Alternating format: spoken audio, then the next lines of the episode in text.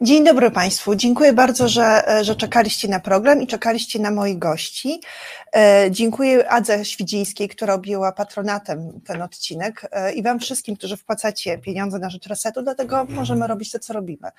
Czyli dostarczamy Wam e, informacji, analiz i dzielimy się swoimi własnymi refleksjami.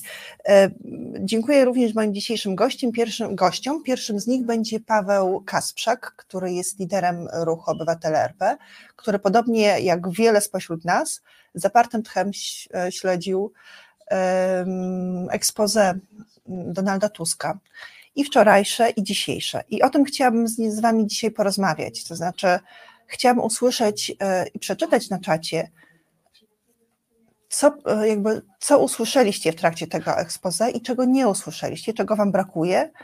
E, w drugiej części programu dołączy do nas Krzysztof Boczek, dziennikarz najpierw obywatelski, a teraz dziennikarz pełnowymiarowy Okopresu, który e, pisał i na temat granicy, teraz będzie pisał na temat mediów i trochę porozmawiamy o sytuacji mediów publicznych i o tym, jak ona mogłaby się zmienić pod zarządami Bartłomieja Sienkiewicza, który z woli narodu i Donalda Tuska i wszystkich innych osób głosujących oraz pracujących w koalicji zostanie ministrem odpowiedzialnym między innymi za, zostanie ministrem kultury dziedzictwa narodowego, odpowiedzialnym między innymi za, za TVP. E, cześć Paweł, dziękuję, że do nas dołączy, znaczy, że zgodziłeś się na to, żeby wziąć udział w tym programie. To ja dziękuję bardzo, cześć, witam.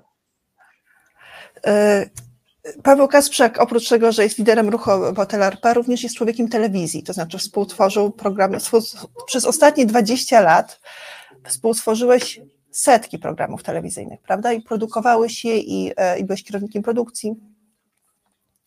Czyli rozmowa na temat mediów publicznych z tobą dziesiątki i to nie, to nie jest to, e, szczerze mówiąc, dla mnie powód do chwały, ponieważ spośród tych programów, które robiłem, bądź próbowałem zrobić, pewnie Pewnie dwa były o czymś, pozostałe były e, o niczym. Jednym z tych programów, który produkowałem, e, był mm, e, to był Mam Talent, w którym karierę robił również Szymon Hołownia, dzisiejszy marszałek Sejmu. I to nie jest program, z którego jestem szczególnie dumny. No dobrze, nie oceniamy teraz niczyich.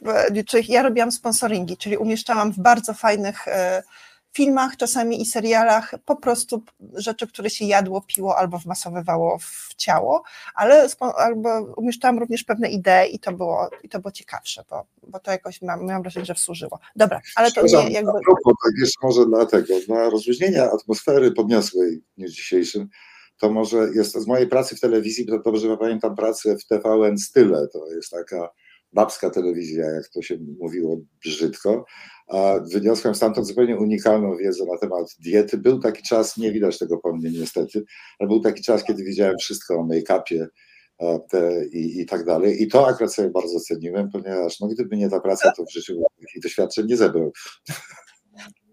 Ojej, ale ja ciebie nigdy nie widziałam w make-upie, ale być może pojąłeś te, e, te tajniki pod tym make-up, no make-up. Czy ja cię tak naprawdę widziałam ale takim wiesz, niewidocznym dla niewprawnego oka. E, a co do diety, to też pamiętam 2017 rok i, e, i chyba dietę, która poniosła ci tak daleko, że, że byle policjant mógł ci podnieść jedną ręką, bo, bo ważyłaś tyle, co dokładnie śmierć na chorągwi z tych wszystkich XIX-wiecznych powiastek. Ale wróćmy do tego, e, znaczy w zasadzie zacznijmy od tego, od czego mieliśmy zacząć. Dziękuję. Dzień dobry Wam wszystkim, którzy się witacie z nami na, na, na czacie. E, czy wy również czy wy również um, słuchaliście e, wypowiedzi Tuska? Czy są jakieś takie rzeczy, które, którymi chcielibyście się z nami podzielić? Oprócz tego, że my będziemy o tym rozmawiać, to bardzo chętnie dopuścimy Was do głosu i zapytamy o Wasze wrażenia z, tej, e, z tego wieczoru wczorajszego i z dzisiejszego przedpołudnia, kiedy ekspoza wygłaszał Donald Tusk. E, jakie było Twoje pierwsze wrażenie potem? Znaczy w ogóle nie pierwsze, tylko jakie było wrażenie Twoje, Paweł, kiedy, kiedy, kiedy go słuchałeś? No, na mnie przede wszystkim ogromne wrażenie zrobiło coś, co miało zrobić ogromne wrażenie. To było to no, odczytanie postulatów e, Piotra Szczęsnego. Znaczy, to była duża rzecz ze strony e, Tuska, mnie do głowy nie przyszło nawet oczekiwać czegoś takiego na, na, na inaugurację e, rządu. Chociaż to się wpisywało w całą tę logikę, którą e, który, który, której Tusk używał w trakcie kampanii, definiując ją jako walkę ze złem. Ale myślę sobie, że Tusk nie przypadkiem, ponieważ on tak rzeczywiście ma, pokazywał to wielokrotnie, nie przypadkiem kazał nam po tym no, wstrząsie, jakim było samo wspomnienie e, postaci i śmierci Piotra Szczęsnego, e, zwrócić uwagę na, na ten fragment jego listu towarzyszącego tym postulatom, w którym on apelował do nas, żebyśmy nienawidzili wyborców PiSu, ponieważ to są nasi, to są nasze siostry, bracia, przyjaciele, sąsiedzi e, i tak dalej. Po, powiedziałbym, że to no, próżny trud tego rodzaju apele. Jak wiesz, mam sam, oboje mamy zresztą podobne, e, ogromne i dosyć unikalne doświadczenie kontaktu z tą z tym społecznym żywiołem, jakim byli wyborcy e, Prawa i Sprawiedliwości, jako taką najbardziej aktywną emanacją, jaką, jaką tak, był ten tak, tak, smoleński, smoleński lud. E, ja od zawsze też wiem, że, że najtrudniejszym i podstawowym, absolutnie fundamentalnym, krytycznie ważnym polskim problemem jest dzisiaj tę wojnę zakończyć. E, no tylko tyle, że nie bardzo widzę na to, e, na to widoki. Natomiast ekspoze Tuska było moim zdaniem dobre, również e, programowo, choć to było nieco chaotyczne. On obiecał, że się skróci. Tak, Jolanta ja też, tak. Odśpiewanie całego hymnu, to było, to było niezwykłe. Ludzie płakali, ja też płakał. Mhm. E, więc e, no, no, to, to, to był ten, ten moment. On jest dosyć charakterystyczny. Ja na to patrzę, też trzeba o tym wiedzieć, z punktu widzenia kogoś, kto w tych skądinąd zwycięskich, wyborach dostał jakiś niesłychany zupełnie łomot, ponieważ w nich startowałem.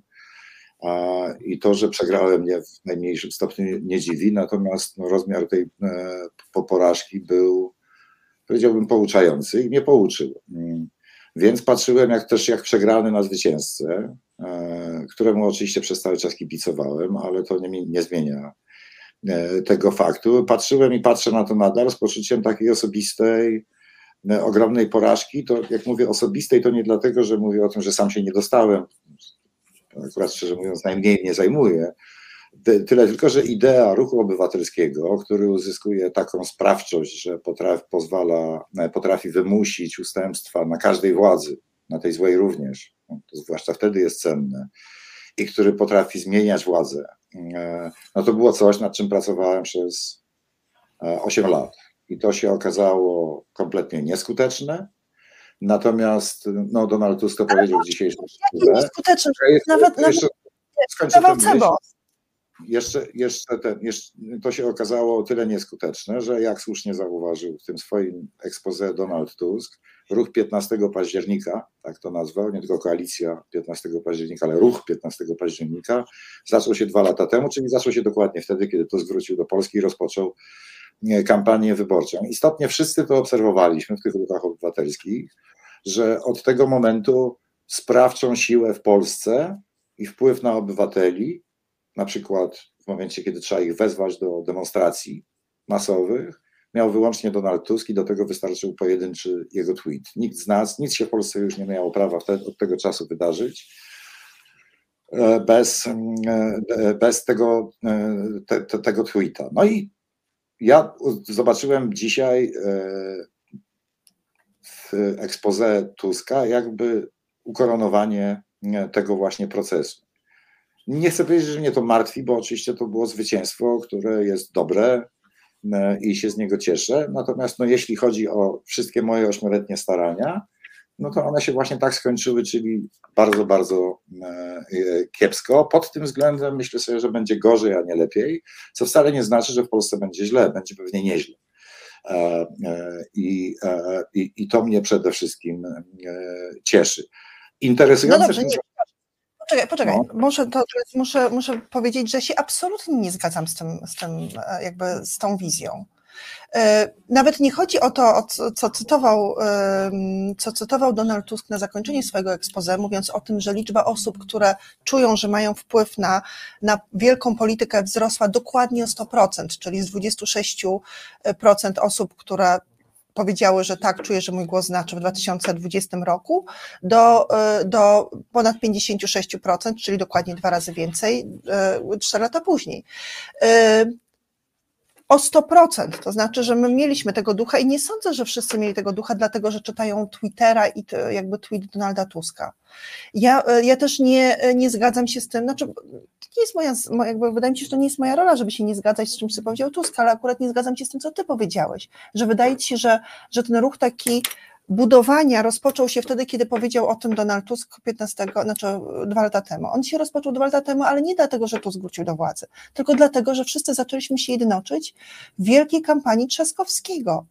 I Tusk nie miał z tym wiele wspólnego. On parę razy znaczy, miał świetne wystąpienia w Gdańsku, jeżeli ktoś jeździł do Gdańska czy też do Warszawy i, i go słuchał, ale to nie była rzecz, która, która pozwoliła nam się zjednoczyć dookoła Tuska. To była raczej rzecz, która jednoczyła nas w jakimś sensie dookoła Trzaskowskiego, ale tak naprawdę zjednoczyła nas jako jako e, dosyć takie rozproszone środowiska właśnie społeczeństwa obywatelskiego, a potem mieliśmy parę innych sprawdzianów. Mieliśmy COVID, który również pokazywał, że mamy, jakby mamy swoją moc organizacyjną i taką um, perswazyjną, a zaraz potem Ukraina, która nam również to pokazała, więc yy, no po prostu ja tego tak nie widzę. Chciałabym, słuchaj, jeżeli się zgodzisz, chciałabym, żebyś odpowiedział na, na refleksję jednego z naszych widzów, który, yy, poczekaj, yy, Jan Maria, poczekaj, bo to jest też fajne, co ty, o co ty pytasz, ale chciałam zapytać e, o to, żebyś się spróbował odnieść do tego, co powiedział Srebrny Noa.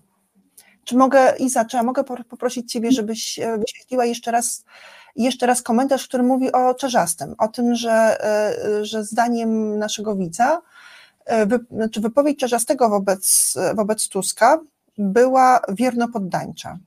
Niżej jest. No, z 17.15. Troszkę wyżej. O tu. Czytałeś to?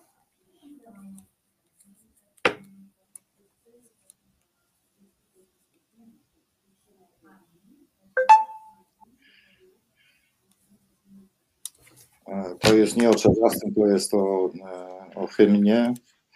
Nie, ja szczerze mówiąc, ja, znaczy Czarzastego wypowiedzi ja nie słyszałem, e, więc trochę mi głupio na ten temat się, się wypowiadać. Wiem tylko tyle, że Czarzasty mm, kalkuluje jak każdy polityk. Myślę sobie, że kalkuluje dosyć przy tym wszystkim pogodzony ze sobą, to znaczy te kalkulacje nie każą mu mówić rzeczy, których by skądinąd mówić nie chciał. On przez cały czas kampanii, całej tej dyskusji o jednej liście, e, bądź też wielu, e, wiedząc świetnie, że ma e, fundamentalnie ważny dla swojej partii interes, żeby jednak iść osobno, E, zostawiał te, te, te drzwi otwarte i zapowiadał bardzo wyraźnie w każdym wariancie, e, który się wtedy mógł wydawać możliwy, jedna, wiele list i tak dalej, że on będzie mm, lojalnym współpracownikiem premiera Tuska. To wiele razy powiedział. E, próbując zresztą tym samym, ostatnio zrobił to 1 października na tym marszu najmocniejszym z przemówień wtedy wygłoszonych przecież E, podkreślać swoją podmiotowość taką programową i tam wtedy mówił no, bardzo silnie o rozdziale Kościoła od państwa, krytykując Klechów straszliwie zupełnie, o prawach kobiet też e, mówił i tak dalej, więc ja, ja szczerze mówiąc nie wiem, czy on, w jakim tonie to e, zabrzmiało, natomiast no, domyślam się, to mi do tego pasuje i do tego, co on mówił. Moim zdaniem on się zachowywał bardzo, powiedziałbym, mądrze tak jakby dorósł o 20 parę lat. Ale on też tej, powiedział, tej, tej, on podkreślał, że, podkreślał, że zna Tuska od półtora roku, że mimo tego, że obaj są w polityce bardzo długo, pokolenie, to powiedział, że Tuska poznałem półtora roku temu. I do tego się wciąż odnosił, tak jakby, tak jakby wymazał wszystkie rzeczy, które były, które były osią konfliktu e, jakby starej lewicy, czyli tej lewicy z Czarzastym, z, e, z Platformą Obywatelską. Tak jakby to się rozpoczęło dopiero od nowa i można było od nowa budować tą rzecz. Znaczy mi się to wydawało sprytne. Wierno poddańczy moim zdaniem był Budka, która powiedział o tym, a nasz, a nasz y, lider to i kulturę, i sztukę przytula do serca, i się na obrazach zna, i muzykę poważną ceni. I tak sobie pomyślałam, ojej, No taki będzie teraz, taki będzie teraz klimat i, i wiesz, no, znaczy, wracając do tego e, obywatelskiego społeczeństwa i jego roli, znaczy oczywiście tego, to jest niemierzalne zupełnie. Znaczy, ja szczerze mówiąc, startując, próbowałem to zmierzyć, no i ten pomiar wypadł tak, jak wypadł. Ja dostałem promil głosów. Do tego stopnia mało, że, że potrafiłbym prawdopodobnie zmieniając nazwiska wymienić połowę ludzi, którzy na mnie głosowali. No to, to, tak, to pokazuje rozmiar tego, co e, udało się zwojować. Oczywiście to z bardzo wielu różnych rzeczy wynika, szkoda je teraz e, e, omawiać. Natomiast, natomiast jeśli chodzi o budowanie takiego obywatelskiego sprawstwa, to te dane, które tu cytował pod koniec, te dane z Cebosu, szczerze mówiąc, wbiły mi gwóźdź w czaszkę, ponieważ nie wiem, jak, znaczy, to być może jest tak, że ludzie uważają, że z demokracją taką, jaką, z jaką mamy do czynienia i mieliśmy w Polsce do czynienia od zawsze, jest wszystko w porządku. To znaczy chodzi tylko o to, to na tym polega nasze sprawstwo, żeby dobre partie wygrały. Ja się z tym poglądem fundamentalnie nie zgadzam. E, no i robiłem bardzo wiele, żeby pokazać, że sprawstwo w polityce leży, rzeczywiście leży nieco gdzie indziej. No, werdykt był zupełnie inny. I myślę sobie, że werdykt Tuska jest ten sam. To znaczy, on świetnie wie, e, jak wielką rolę mm, odegrał w tej kampanii wyborczej i w tym zwycięstwie. Dał temu wyraz, zastrzegając się, bo to jest człowiek przytomny, więc wykonując gesty podkreślające swoją własną skromność. No ale powiedział to, co powiedział. Ruch 15 października, ruch zaczął się dwa lata temu, nie wcześniej, dwa lata temu się zaczął, ani nie później.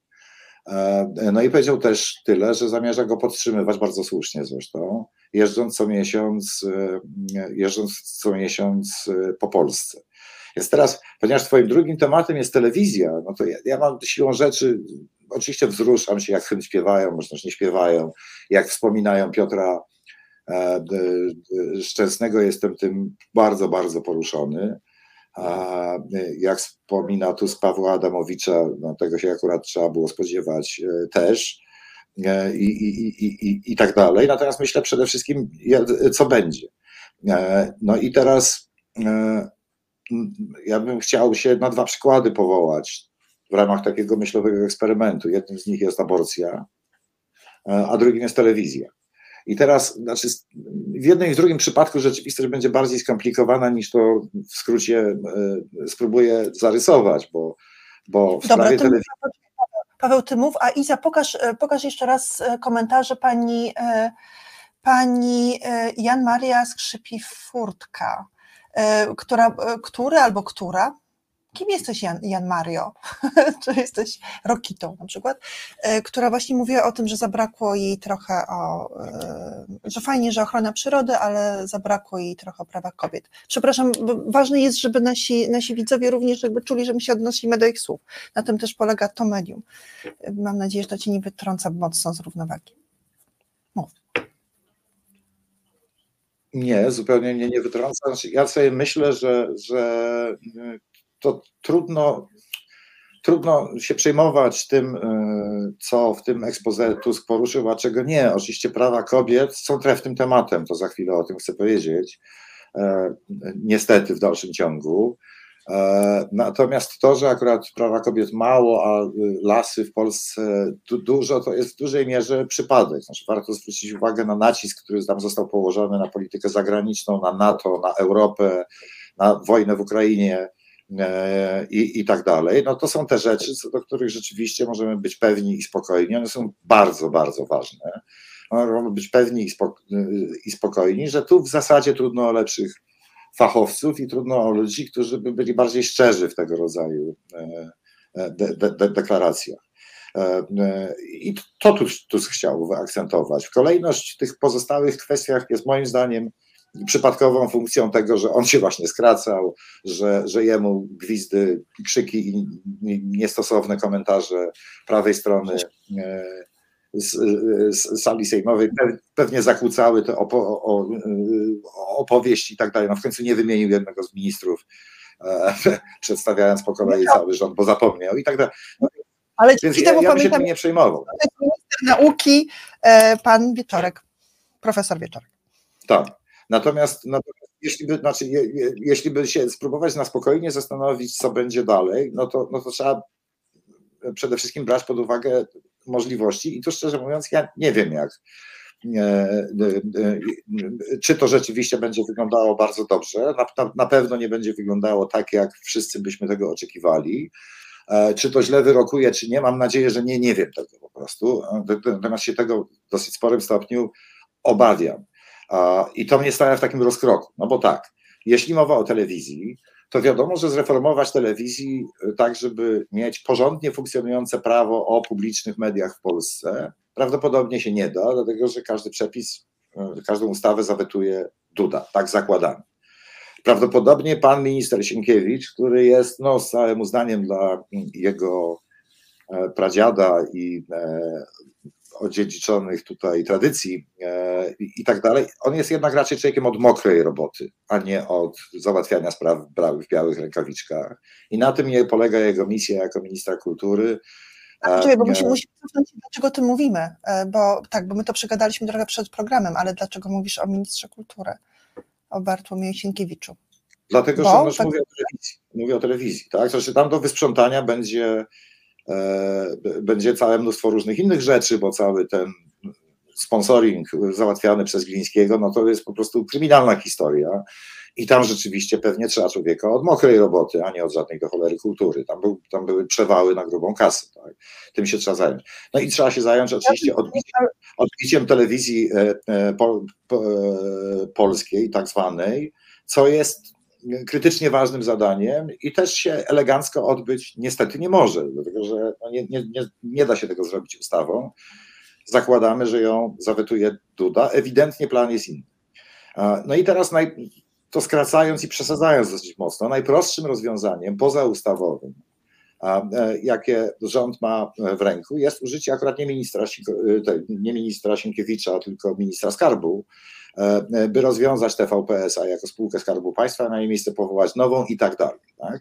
Więc to wtedy nie będzie telewizja e, publiczna w żadnym stopniu, tylko to będzie nasza telewizja. Tak? Pewnie, nie wiem, peowska, koalicyjna, a cholera wie wszystko jedno. W każdym razie, w każdym razie ustrojowo, ustrojowo telewizji to będzie po 18, dobra? Bo, bo wtedy dołączy do nas Krzysztof Boczek i poza tym co, co, co z expose Tuska wynika, co nie zostało w nim powiedziane i wynika z milczenia źródeł, że tak powiem. No otóż właśnie wynika to, że ca będzie cała sfera takich działań, one będą fundamentalnie ważne, tak ważne jak telewizja i ważniejsze, w których nie będzie się odbywała naprawa instytucji państwa, w tym sensie, że będziemy checks and balances budować, e, e, tylko wręcz przeciwnie, będzie się odbywało przejmowanie instytucji wcześniej przejętych przez PiS. Dlaczego? Dlatego, że innego wyjścia nie bardzo widać tak, w tej sytuacji, w której ta y, większość nie jest wystarczająca, żeby odrzucić weto Dudy i różne inne rzeczy e, zrobić. Więc będziemy teraz, znaczy, zwłaszcza ktoś taki jak ja, kto ma szajbę na tym punkcie, żeby ustrój był e, porządny, tak, niezależnie od tego, kto rządzi, no to ja będę musiał trzymać kciuki za poczynania ministra Sienkiewicza, co do których mam wszystkie powody, żeby się spodziewać, że one będą, będą, będą raczej utrwalały ten podział i raczej utrwalały tę polaryzację, z którą mamy do czynienia, niż z nią cokolwiek robiły. E, będę trzymał te kciuki z całych, z całych sił, dlatego że wiem, że Sienkiewicz nie ma innych szans i będzie musiał to zrobić. Paweł, ale no, naprawdę bardzo, bardzo Cię proszę. Innym problemem tego rodzaju, wiem, o mediach publicznych będzie zaraz mowa. Innym problemem e, o podobnych skutkach, ale nieco innego rodzaju są prawa kobiet i aborcja. E, no, nie ma wśród obecnej większości nie ma zgody na to, żeby zliberalizować aborcję ustawą. Zresztą uważam, że ona powinna być zliberalizowana ustawą konstytucyjną, więc zasadzie w zupełnie innym trybie, ale e, no, na to zgody nie ma. E, trzecia droga mówi to, co mówi i już. A nawet gdyby, co, czemu kibicuję i co uważam, że Donald Tusk powinien zrobić, e, wykorzystując swoją niebywałą zręczność, którą on ma, żeby jednak przeprowadzić ustawę liberalizującą aborcję przez Sejm i doprowadzić do tego, że Duda ją odrzuci, no to to się nie zrealizuje. Tak? Ten wariant, w którym Duda odrzuca ustawę, jest dla Tuska korzystny i on lubi taką sytuację, ponieważ weksluje ten problem na konflikt z Dudą, e, co się mu będzie opłacało w perspektywie wyborów prezydenckich za dwa lata. O nich też będziemy mówić, że są najważniejsze po 1989 roku. No w tym klinczu, w którym zaraz się znajdziemy. Natomiast ja się obawiam, że, że jest ileś takich tematów, które będą zaniechane i spowodują rozczarowanie tej części elektoratu, która nam 15 października przybyła. Te 15 z grubsza procent dodatkowych ludzi, którzy się pojawili przy urnach i głosowali, e, no może się poczuć rozczarowanym na przykład brakiem e, e, polityki aborcyjnej. Pani, minister, pani ministra, przepraszam, Kotula prawdopodobnie zrobi wszystko to, co się da zrobić, tak, żeby praktycznie zdepenalizować aborcję. E, natomiast no, czy to nam pewnie nie wystarczy, dlatego że sam ten konflikt aborcyjny też jest w dużej mierze, niezależnie od tego, jak ostry on bywa dla kobiet w takiej sytuacji, to dla większości z nas ma charakter symboliczny. Tak? Pamiętamy werdykt Przyłębskiej. E, pamiętam, co zawsze Marta Lempart mówiła, że, że kobiety protestują w sprawie aborcji, dlatego że to jest wreszcie ten moment, kiedy polityka osobiście zagląda im w majtki, w życia i tak dalej.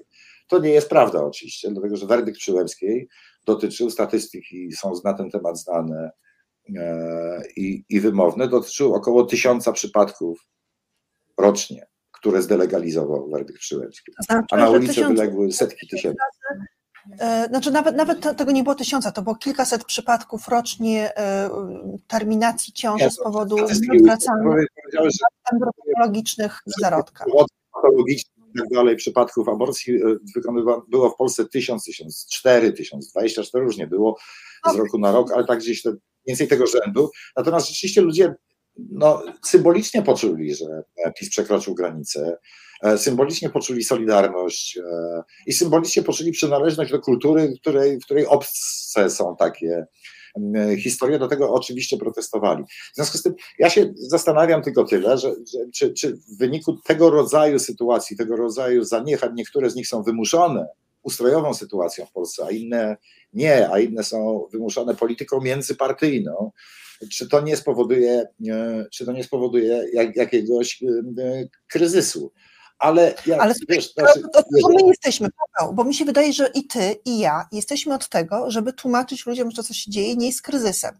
E, było jasne po tym, jak, e, jak e, Tusk od razu po tam parę dni, czy, czy, czy nie wiem, tydzień po 15 października, mówił o dokumencie rozbieżności, dokumencie wspólnych spraw, które załatwi koalicja. I na tym, w tym dokumencie nie było aborcji. Było jasne, że z uwagi na postawę PSL-u, aborcja nie będzie rzeczą, którą się tak zrobi, tylko będzie przedmiotem debaty.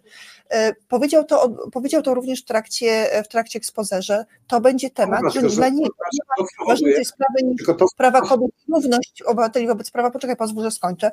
E, ale, ale jakby cała reszta rzeczy będzie tematem debaty. Natomiast powiedział też, że od razu da się zrobić takie rzeczy, które są związane z edukacją, prokuraturą, już nie pamiętam tego trzeciego elementu, e, które spowodują, że kobiety od razu, w zasadzie od tak poczują się bezpieczniej. Z mojego punktu widzenia to jest informacja o tym, stawiam wam prokuratora generalnego w osobie Bodnara, który co prawda już teraz nie będzie miał takich uprawnień, jak miał prokurator generalny, bo Ziobro te uprawnienia, uprawnienia scedował na prokuratora generalnego, ale możliwa będzie dekryminalizacja e, nie tyle aborcji, ile pomocy w aborcjach. I to, to się stanie od, od tak, kiedy po prostu będą wytyczne rządowe, niekoniecznie ustawowe, rządowe, mówiące o tym, że nie ścigamy ani ginekolożek, ani, ani lekarek, ani, ani lekarzy, ani osób, które w jakikolwiek sposób w tych aborcjach pomagają. Poza tym pamiętajmy, że to nie chodzi tylko o aborcję, chodzi o całą opiekę okołoporodową, która stała się zła właśnie dlatego, że lekarze, lekarze boi,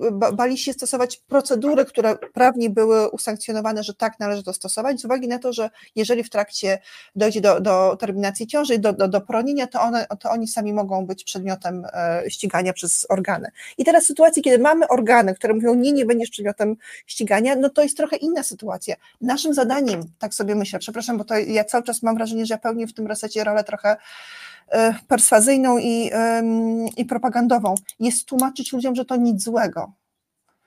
Że, mhm. że to, to jest. jest że... Nie, to jest coś bardzo złego, dlatego że no zauważ, znaczy, to, co powiedziałaś, e, oznacza podobnie jak w tym przypadku telewizji, no właśnie tyle, że będziemy rządzić w ten sam sposób, jaki całkiem niedawno zarządzaliśmy, zarzucaliśmy PiSowi, czyli poza ustawą, poza prawem, dekretami, rozporządzeniami e, i tak dalej. Podczas gdy e, prawa kobiet, jak każde prawa człowieka, powinny być gwarantowane ponad polityczną wolą, ponad to, co ma do powiedzenia na ten temat Szymon Hołownia, Donald Tusk, Władysław Kosiniak-Kamysz, e, pani Kotula, e, pan Czarzasty, ktokolwiek. I już, i teraz e, istnieje irlandzka ścieżka, ja już nie chcę w ten temat wchodzić, tak, ale to w tej samej sytuacji, w której tak jak Hołownia z Kosiniakiem Kamyszem, zwłaszcza Kosiniak-Kamysz, tak, boją się wobec własnego elektoratu powiedzieć tak, głosowaliśmy za liberalizacją aborcji, ja to w przypadku PSL-u bardzo dobrze rozumiem. Ja pamiętam swoją rozmowę jeszcze przed wyborami z 2019 roku, kiedy PSL powiedział, że pójdzie osobno. Rozmawiałem ze Zgorzelskim, który mówił, no przepraszam bardzo, ale my akurat politykę robimy na odpustach wiejskich. Tak? Ja nie mogę pójść do księdza proboszcza zaraz po tym, jak e, uczestniczyłem we wspólnej demonstracji z tymi, którzy ci pomaryjki nosili. On miał rację, no nie może. Po prostu. I już. I takie są e, twarde realia. Tylko to samo mieli politycy w Irlandii. I politycy w Irlandii, mówiąc w skrócie, mówiąc cynicznie, umyli ręce. Tak? Mogli powiedzieć swoim ultraortodoksyjnie katolickim wyborcom, a jest ich w Irlandii od cholery w dalszym ciągu, e, to nie, to nie my, to naród zdecydował i już, odczepcie się od nas. I tak to poszło. To samo wyjście e, mogliśmy mieć dzisiaj, tylko cała logika wydarzeń, które się zaczęły, jak to powiedział słusznie Donald Tusk dwa lata temu, od ruchu 15 października. E, no jak się przeczy takiemu, przeczy takiemu myśleniu. Ta logika polega na tym, e, wiesz, w polskiej polityce polaryzowanej, podzielonej, wszystko stało się bronią. To nie tylko aborcja, nie tylko praworządność, nie tylko trupy na granicy białoruskiej, to jest osobny wątek wystąpienia Tuska, przy którym mi ciarki po plecach chodziły.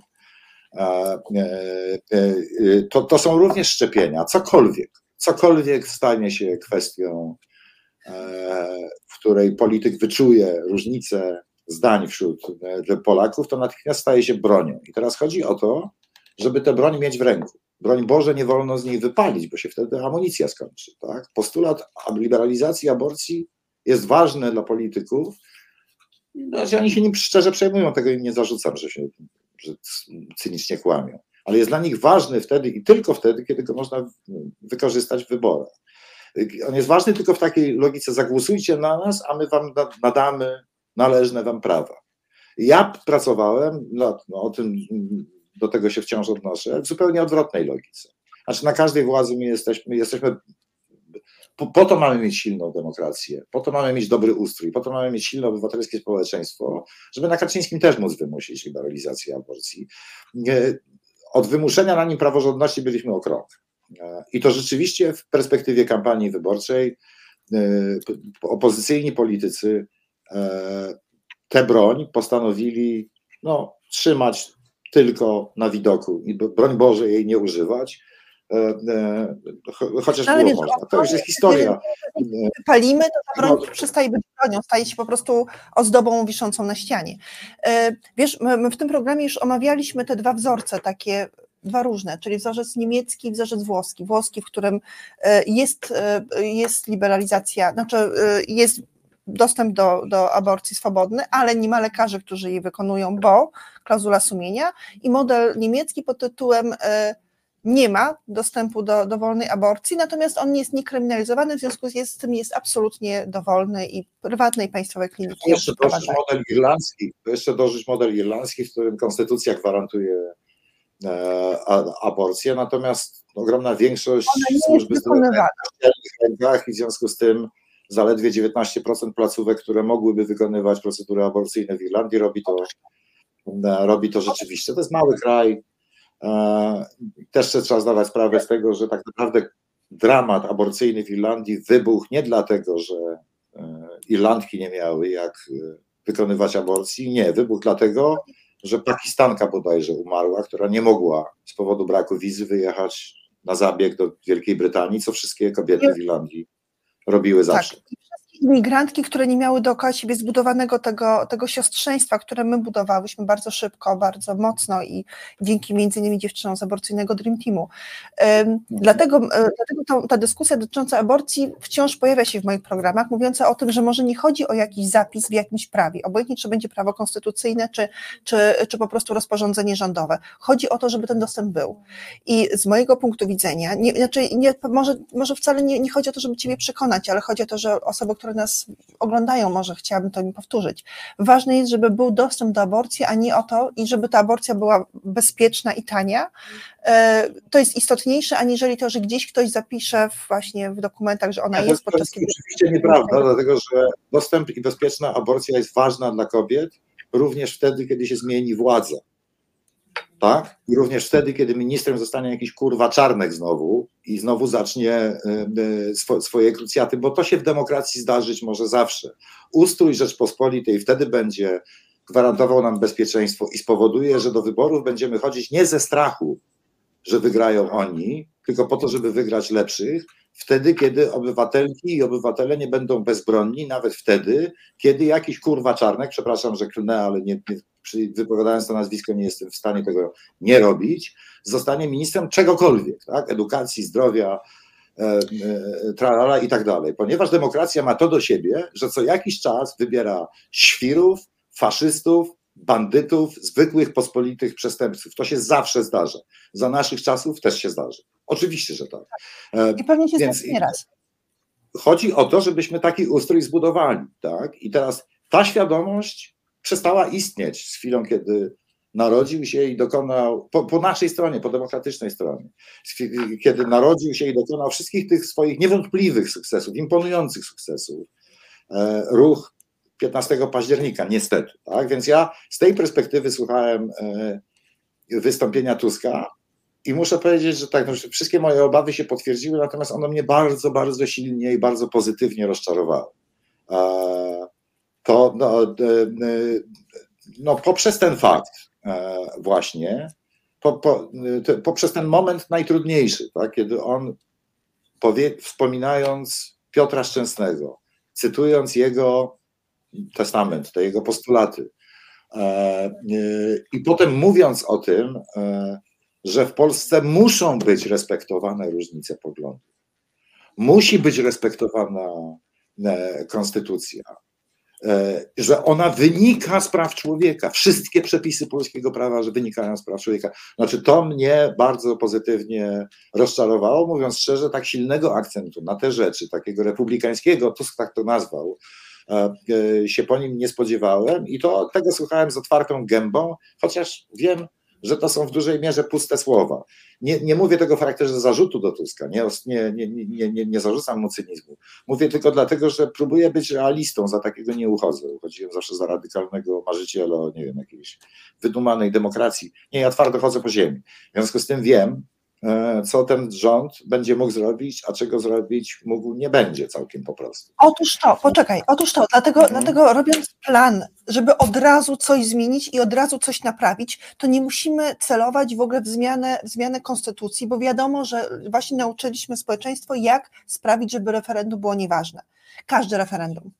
Ja e, już teraz wiem, że skoro tak łatwo udało nam się, może nie łatwo, ale udało nam się w ciągu paru miesięcy wytłumaczyć 8 e, milionom osób czy 9 milionom osób, jak nie uczestniczyć w referendum, to znaczy, że tą wiedzę również posiedli pisowcy. Jeżeli my będziemy chcieli przeprowadzić referendum, żeby poprawić sobie, znaczy, żeby mieć powód, dla którego w Konstytucji wpiszemy coś innego, no to jakby ta druga strona może to, może to łatwo zablokować. No, e, mówiąc o tym, co się da zrobić w ciągu mówiąc o tym, co się da zrobić w ciągu najbliższych dwóch lat, właśnie myślę o tym, że. Nie, że najbliższych, najbliższych Poczekaj, Paweł, akty wyższego rządu podpisane do kiedy zmienimy prezydenta. I już. Dlatego, nie, dlatego e, sprawy naprawcze. Nie, Iwona, znaczy to, jest, to jest logika nie teraz, która jest samobójcza. Żyjemy w świecie, w którym, jak słusznie zauważył Donald Tusk, jest wojna u naszych granic w którym Trump może wygrać wybory w Stanach Zjednoczonych, co, znaczy ja sobie nie umiem wyobrazić takiej, e, takiej rzeczywistości, bo po prostu wtedy ruskie, wtedy ten, ten idiota rozmontuje na to i ruskie lufy ruskich czołgów zajrzą nam w oczy całkiem po prostu, tak? Żyjemy w świecie, w którym w każdej chwili mogą ruszyć dziesiątki milionów ludzi z, Bliskiego Wschodu, z Azji i Afryki do nas. I pytanie będzie, co my zaczniemy robić ze sobą nawzajem, nie mówiąc już o tym, co będziemy robić im. I teraz, znaczy, i tu, tu, to to, że demokracja, jaką znamy, jest wszędzie na świecie, a już zwłaszcza w Polsce, w głębokim kryzysie, to wiemy od 100 lat i mówią o tym wszyscy mądrale, o których, nawiasem mówiąc, ten sam Donald Tusk mówił, że jak ktoś ma wizję, to niech idzie się leczyć e, na zamkniętych oddziałach. E, więc albo zrobimy coś w tę stronę, czyli jednak porozmawiamy o konstytucji. Nie musisz pokazywać ostatniego zbojkotowanego referendum jako przykład nieudanego referendum. Wystarczy, żebyś pokazała referendum konstytucyjne z 97 roku. Przypominam, tak? frekwencja w tym referendum wynosiła 43%, czyli była niewiele wyższa od frekwencji tego ostatniego referendum, prawda? Konstytucja uzyskała w nim przewagę 52% głosów pomnóż jedno przez drugie i się dowiesz z tego, że 22% uprawnionych obywatelek i obywateli głosowało za tą konstytucją. I wszystkie dane z tamtego czasu i analiza wyników, korelacja między wynikiem a frekwencją wyborczą pokazują, że przy, gdyby miał głosować każdy z Polaków, to konstytucja niemal na pewno by upadła. My potrzebujemy konstytucji, która jest dobra. Nie tylko tym, że ma świetne rozwiązania, checks and balances są ok, jest trójpodział władzy, którego nigdy w Polsce nie było, e, tak naprawdę. E, e, dobra konstytucja polega na tym, że każdy ma poczucie, że to jest jego konstytucja i że zawiera normy tak oczywiste, okay. jak zachowania przy stole. Że przy stole nie wolno pierdzieć, bekać, mówiąc w skrócie. I no nie dobrze, wolno nikogo wskazywać dokonywania aborcji. To też musi być napisane w Konstytucji, a to nie może dawać, bez, a nie dawać bezpieczeństwa tylko dlatego, że ministrą jest pani Kotula. No nie. Każdy minister e, e, ma gwarantować konstytucyjnymi ograniczeniami, że w majtki nikt nikomu zaglądać nie będzie. I już, o takiej ustrój. Byłoby fajnie, gdyby wszyscy wybierali dobrą konstytucję i mieli dobrą konstytucję, to jest rzecz ostatnie zdanie, to jest potrzebne w tych kryzysowych czasach bardziej niż w czasach spokojnych, tak? Bo konstytucja właśnie wtedy się sprawdza. Ona po to jest, żeby nas bronić przed czankiem, a nie przed kotulą. Po to ona jest. Paweł, teraz mowa o rzeczach, które są do osiągnięcia jako, jako marzyciele, ale również marzyciele, którzy znają liczby. Nauczyliśmy się, jak rozwalić referendum. W związku z tym. Jest Trzecia izba jest do osiągnięcia, tak jak była do osiągnięcia w Irlandii.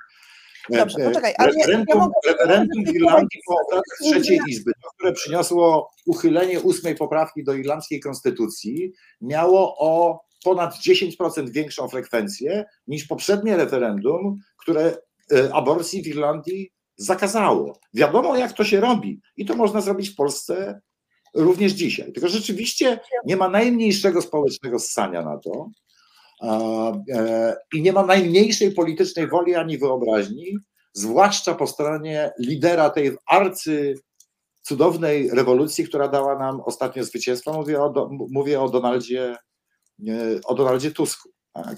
Do tej pory moja teza była taka, że 74% frekwencji wyborczej świadczyło nie o tym, że wzrosło zaangażowanie społeczne, chociaż wzrosło, tylko mówiło o tym, jak bardzo baliśmy się, zaczęliśmy się bać polityki jak bardzo wszyscy boimy się, że e, wygrają oni. Wiesz, prawo do tego, żeby mieć politykę w dupie, jest podstawowym prawem człowieka. Ja nie lubię ludzi, którzy mają politykę w dupie.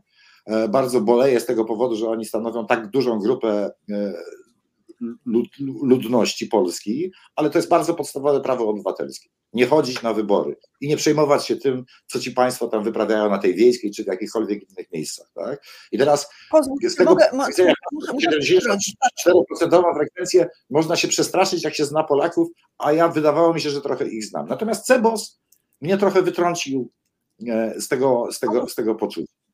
E, ponieważ Cebos mówi tyle, że 56% nas uważa, że ma wpływ na politykę, tylko mówi najwyraźniej, że wszyscy chcemy mieć wpływ na politykę. A mi się wydawało, że nie. E, że, że, że te moje bardzo negatywne doświadczenia z 8 lat pokazywały, że jednak nie bardzo chcę.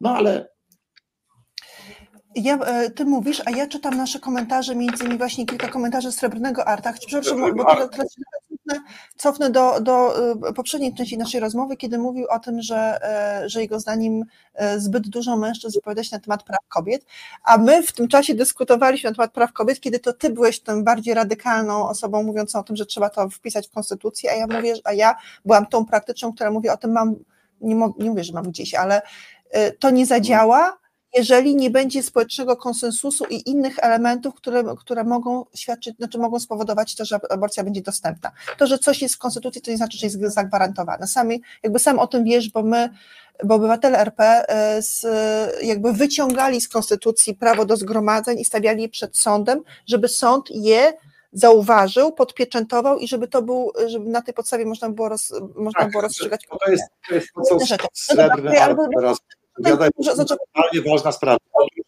Poczekajcie, bo to, to, znaczy to nie jest prawda, że, ja, że konstytucja nie jest w stanie nas e, e, bronić i tak.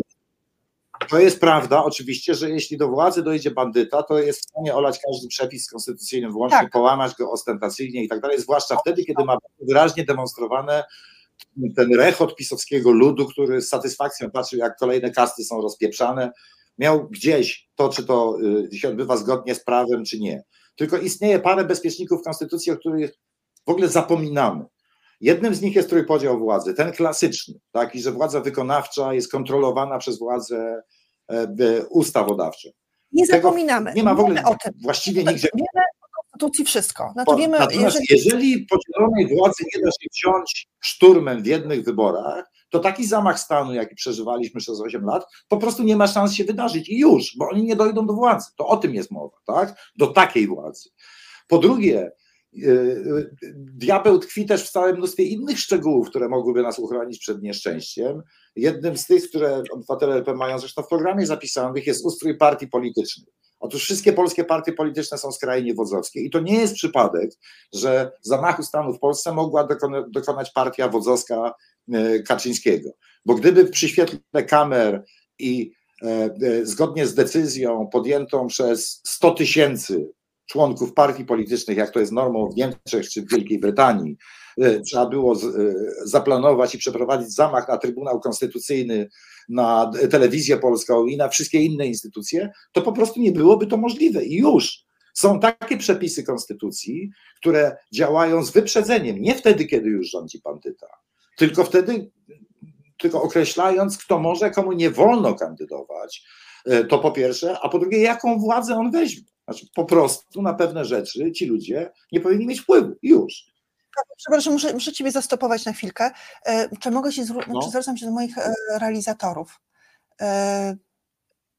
17.55, trzeba wpadać. Kolegę prosimy o wyrozumiałość. Tak, tak, jakby troszkę ciszej.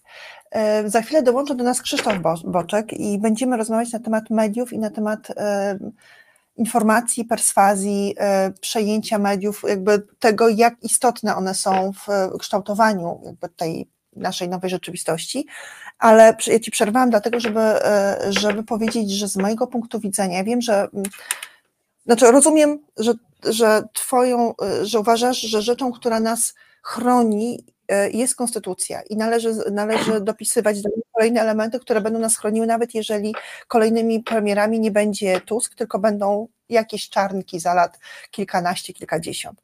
E, z mojego punktu widzenia mamy dwa lata na to. Poczekaj. Poczekaj, poczekaj. mamy dwa lata do, do momentu kampanii prezydenckiej na to, żeby w tych mediach prowadzić dialog nie propagandę, chociaż ja, ja bym ogromnie chciała prowadzić pewną propagandę lewacką i zgłoszę się w ogóle, jeżeli będzie takie pasmo, potem propaganda lewacka to ja. E, tylko dialog z ludźmi, którzy głosowali na PSL i głosowali na PiS i którzy mają taką wrażliwość inną niż my, nawet nie po to, żeby ją zmienić, tylko żeby ją zrozumieć i jakoś uwspólnić. I na podstawie owej uwspólnionej wrażliwości zyskać to, to coś, co, o co ty również sam apelowałeś bardzo często, jakiś społeczny konsensus dotyczący różnych rzeczy. Y, to, co było nie, to, co, co jest tobie niezwykłe i co ja przejęłam jako rzecz bardzo niezwykłą, jest to, że ty potrafiłeś zrozumieć, że można nie zrealizować 100% celów, ale zrealizować ich 70% w sytuacji, kiedy 90% osób popiera te 70% celów i że to jest jakby rzecz, która, e, na której buduje się jakby taki społeczny organizm tego, że wiemy, czym jest Polska i czego dla niej chcemy. I oczywiście są tarcia i dyskusje, i te dyskusje na przykład na temat aborcji będą między PSL-em, PiSem e, i pozostałymi ugrupowaniami i dobrze, że one będą, bo przecież e, wybrani, wybrani posłowie i posłanki są emanacją Boże, co za słowo, są przedstawicielami swo, jakby swojego elektoratu. Mówią to, co mówią ich wyborcy. Więc nie można ich spychać do kąta i mówić, że, y, że chcemy prawnie zagwarantować coś, co dla nich jest do pomyślenia. Dla mnie, wystarczy, dla mnie wystarczy, żeby to było po prostu dostępne.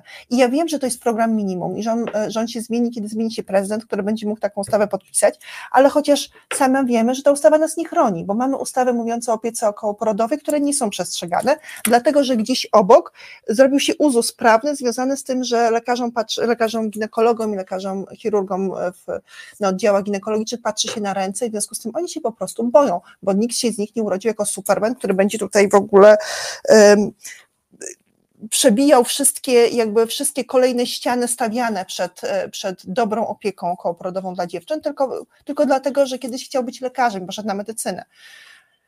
Um, no dobra, Mam przed sobą nazwisko Agi Świdzińskiej. E, Aga Świdzińska wciąż, wciąż bardzo Ci dziękuję za to, że ten odcinek może powstawać i ta nasza kłótnia może powstawać. Nie chcę jej trochę marnować, właśnie nie chcę marnować e, tego tematu media, medialnego, e, bo nie ma jeszcze z nami Krzyśka, o już się pojawił, więc za chwilę Iza go dołączy i będziemy sobie rozmawiać w trójkę, bo teraz um, dużo się pojawiło fajnych, ja nie, bądź, będziemy, będziemy rozmawiać o mediach. Ja chcę, żebyś był w tym obecny i żebyś też wyrażał swoje stanowisko. Dzień dobry. Dołącza do nas Krzysztof Boczek, który, y, który y, lata temu był dziennikarzem Witam. obywatelskim, a teraz jest po prostu dziennikarzem. Najczęściej pojawia się w Okopres i pisze często o tematach ważnych społecznie. Pisze o granicy, y, o której nie rozmawialiśmy, a która jest ważnym tematem. Też chciałabym, żebyś, żebyś Paweł. No, no tak, ja mam swoje, ja mam, swoje, no właśnie, ja wiem, że mam swoje przypuszczenia dotyczące tego, jak może wyglądać, znaczy jak, wiesz, jak wygląda twoje stanowisko wobec granicy. Wiem też, że, Krzyś, Krzysiek spędził na granicy dużo czasu, bo go tam widziałam i się z nim tam mijałam, więc to nie jest jakby jego dziennikarstwo nie jest dziennikarstwem opisowym i analitycznym, tylko jest dziennikarstwem absolutnie uczestniczącym w, w rzeczach, które się dzieją na, na, na granicy. Niemniej, odchodząc parę kroków dalej i widząc o tym, jak wygląda polityka Unii Europejskiej oraz innych krajów, które właśnie doświadczają na swoich granicach tego, czego my doświadczyliśmy, czyli e, niekontrolowanego e, napływu osób, które przyjeżdżają do, do Moskwy i potem z Moskwy są przewożeni na granicę fińską. Zobaczyliśmy, jak, jak Finlandia, czyli ten milutki kraj muminków, zareagował na, na pierwsze grupy uchodźców. I co zrobił? Wiemy, bo to może opowie nam o tym Krzysztof, bo bez sensu, żebym ja o tym mówiła. I wciąż, jakby wciąż dyskusja, dyskusja dotyczy, dotyczy mm, ekspoze Tuska, ale już trochę omówiliśmy, a teraz bardzo byłoby dobrze, gdybyśmy się skupili na tym, element, elementach dwóch, które były bardzo prawno-człowiecze. Po pierwsze, prawa człowieka na granicy polsko-białoruskiej, a po drugie, media. Czyli to, co ja postrzegam jako szansę, dwa lata dyskusji po to, żeby uwspólnić pewne rzeczy społecznie, a co, jak rozumiem, ty, Paweł, postrzegasz jako trochę stratę czasu, bo, bo przez ten czas nie zrobi się rzeczy, które powinny zostać zrobione, jeżeli będziemy o nich dyskutować. Tak? Okej, okay, to ja nie wiem, czy tam padło pytanie o Finlandię, ale chyba tak mi się wydaje. Y, czy, czy też Paweł ma teraz odpowiadać? Bo... Nie, chciał, chciałam, żeby, Paweł, żeby zaczął Paweł od tego, jakie miał, jakie miał uczucia, kiedy słyszał, jak Tusk mówi o granicy. Mogę Ci go to poprosić? Straszne, no nie, straszne. On powiedział, on powiedział, ja nie wiem, ja zapamiętałem to, pewnie tak nie było, ale zapamiętałem to, jakby powiedział na jednym oddechu o tym, że, że granica Polska będzie szczelna, no i oczywiście o tych wizach i o tym, że oczywiście nie będzie żadnej bzdurnej, bzdurnej reformy traktatów. Tak o, co powiedział o tym przedsięwzięciu europejskim, które jest fundamentalnie ważne i któremu ja szczerze e, kibicuję i które, i które część przynajmniej e, tych zapisów, które w konstytucji e, projektowanej swego czasu, wtedy kiedy ona upadła po referendum w Holandii, E, e, miała wprowadzać. Tak? E, Tusk mówi nie. Tusk mówi nie, bo uważa, że to jest za daleko. Tusk liberalizacji polityki na, na, granicy polsko-białoruskiej też mówi nie, bo też uważa, że to będzie za daleko w stosunku do, do mainstreamowej opinii publicznej. Ja, ja, ja nie mogę tego słuchać, chociaż bardzo dobrze wiem, że większość szukających centrowego poparcia, czyli szukających władzy polityków w Europie, e, będzie się cofać przed wzrostem populizmu, populistycznych lęków e, spowodowanych e, migracją i w związku z tym będzie usztywniać stanowisko wobec tego, tego zjawiska. Nieludzki również sposób. Wiem, że to samo będzie się działo w Polsce. Wiem też również, że ostatnim politykiem dużego formatu, ostatnim, który w sprawie śmierci uchodźców na granicy, bo z tym mamy do czynienia, zabrał publicznie głos, była Maria Kaczyńska. I to było też w kampanii wyborczej. I to było skuteczne. Nikt z naszych zasranych demokratów i liberałów nie powiedział słowem na ten temat niczego, poza tym, co powiedział Tusk, a on powiedział między, między innymi to, że samobójstwo polityczne popełni w Polsce każdy, kto nie będzie trzymał kciuków za chłopców w mundurach, którzy, którzy bronią naszych granic. Nie tylko to powiedział, i wielu różnych innych polityków, którzy mówili, mówili inne rzeczy. Paweł, nie możesz tak mówić. Politycy Nowej Lewicy, e, Franek Sterczewski. E, no nie, politycy Nowej Lewicy tak, tylko że politycy Nowej Lewicy nie są tego formatu, Maria Kaczyńska i Donald Tusk. A, to ja o tym mówię. Znaczy, Franek Sterczewski podobno śmiesznie biegał na granicy z reklamówką. A to nie są tylko słowa Błaszczaka, ale Donalda Tuska też. Nie tylko jego zresztą, Agnieszka Holland też uważa, że ten, że ten gest Franka nie, nie wyglądał poważnie. Dobrze, ale nie rozmawiamy o geście Franka i o tym, jak on wyglądał. Chodzi, chodzi o to, co powiedział. To ja przypomnę, co powiedział. Ludzie, ludzie którzy co? mieszkają na Podlasiu, na Podlasiu i którzy do tej pory głosowali na PiS, pokazują, że w tej sprawie nie ma werdyktu. Nic nie jest powiedziane do końca bo ci ludzie bronią ludzkiego życia i tak dalej. Na tej granicy po prostu to robią. Tak? Ja nie wiem, gdzie jest większość na Podlasiu, jeśli chodzi o stosunek do migracji, ale na pewno nie jest to tak oczywiste, jak się wydaje politykom wpatrzonym w sondaże i będącym, żyjącym w słusznym skądinąd przekonaniu, że żyjemy w ksenofobicznym dosyć narodzie i konserwatywnym, e, że, że, że to na pewno są pewne rzeczy. Tak? To podobnie jak z aborcją jest. Wiesz, można, można, można mieć skrajnego prolifera przed sobą i kogoś, kto uważa, że etycznie niedopuszczalne jest aksjologicznie dopuszczać aborcję, ale można go posadzić przy stole.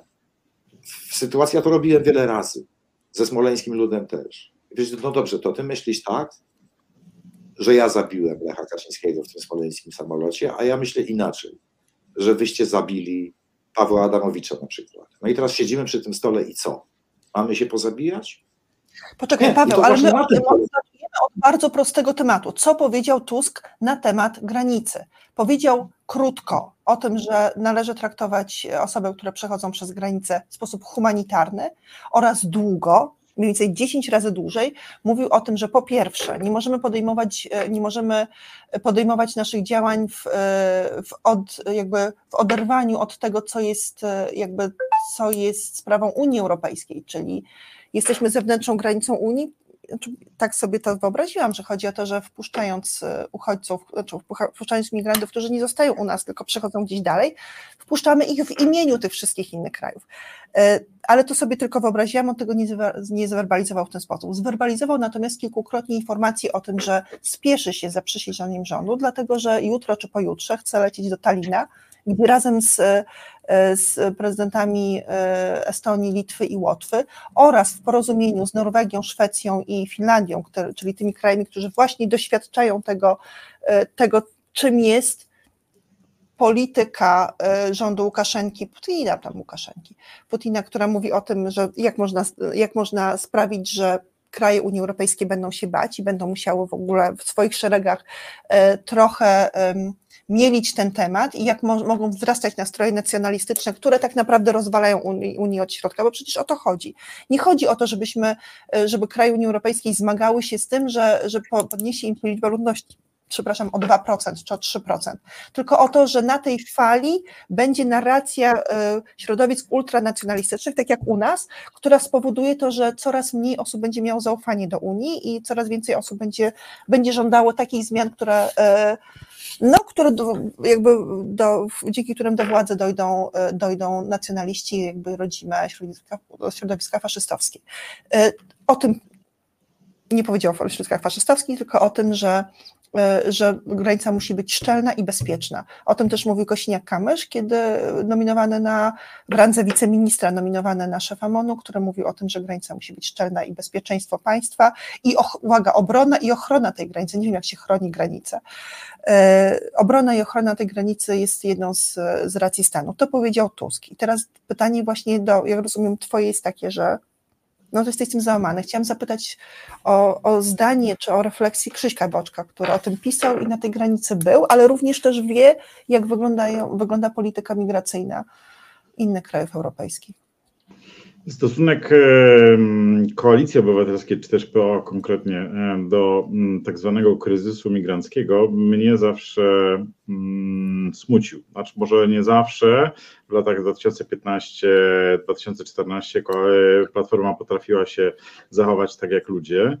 E, I mm, no niestety przegrała na tym. PiS e, wykorzystał e, populizm i zastraszył Polaków. E, na przykład e, minister Gowin mówił, że nie pozwoli na to, że będą podkładane ładunki wybuchowe dzieci, dzieciom, noworodkom chyba nawet użył, w szpitalach i że będą wysadzane w powietrze to tak straszono. E, tak skutecznie, że Polacy przynajmniej część w to uwierzyła i e, PO się tego wystraszyła. E, I ja rozumiem, że w trakcie kampanii to jakoś afiszowanie się z tym, że powinno się bardziej humanitarnie traktować migrantów, no mogłoby mm, spowodować, że że tym, e, de facto tym migrantom może, mogłoby to zaszkodzić, bo gdyby e, jednak e, opozycja ówczesna przegrała, no to teraz mielibyśmy naprawdę Saigon i ja sądzę, że już w pewnym etapie regularnie może moglibyśmy zobaczyć strzelanie do tych migrantów. To, do czego nawoływali, przypomnę, dwóch propagandystów przynajmniej nawoływało do strzelania, nie, nie mówiąc o tym, co, co w necie wypisują. Y, platforma była na tyle krytyczna, że Franek Sterczewski, który nie tylko tam biegał z tą reklamówką od Ikei, y, ale także y, on pomagał wielokrotnie, tam był i pomagał tym migrantom. Zresztą nie tylko on, tam Klaudia, jak i była jeszcze. Była Ula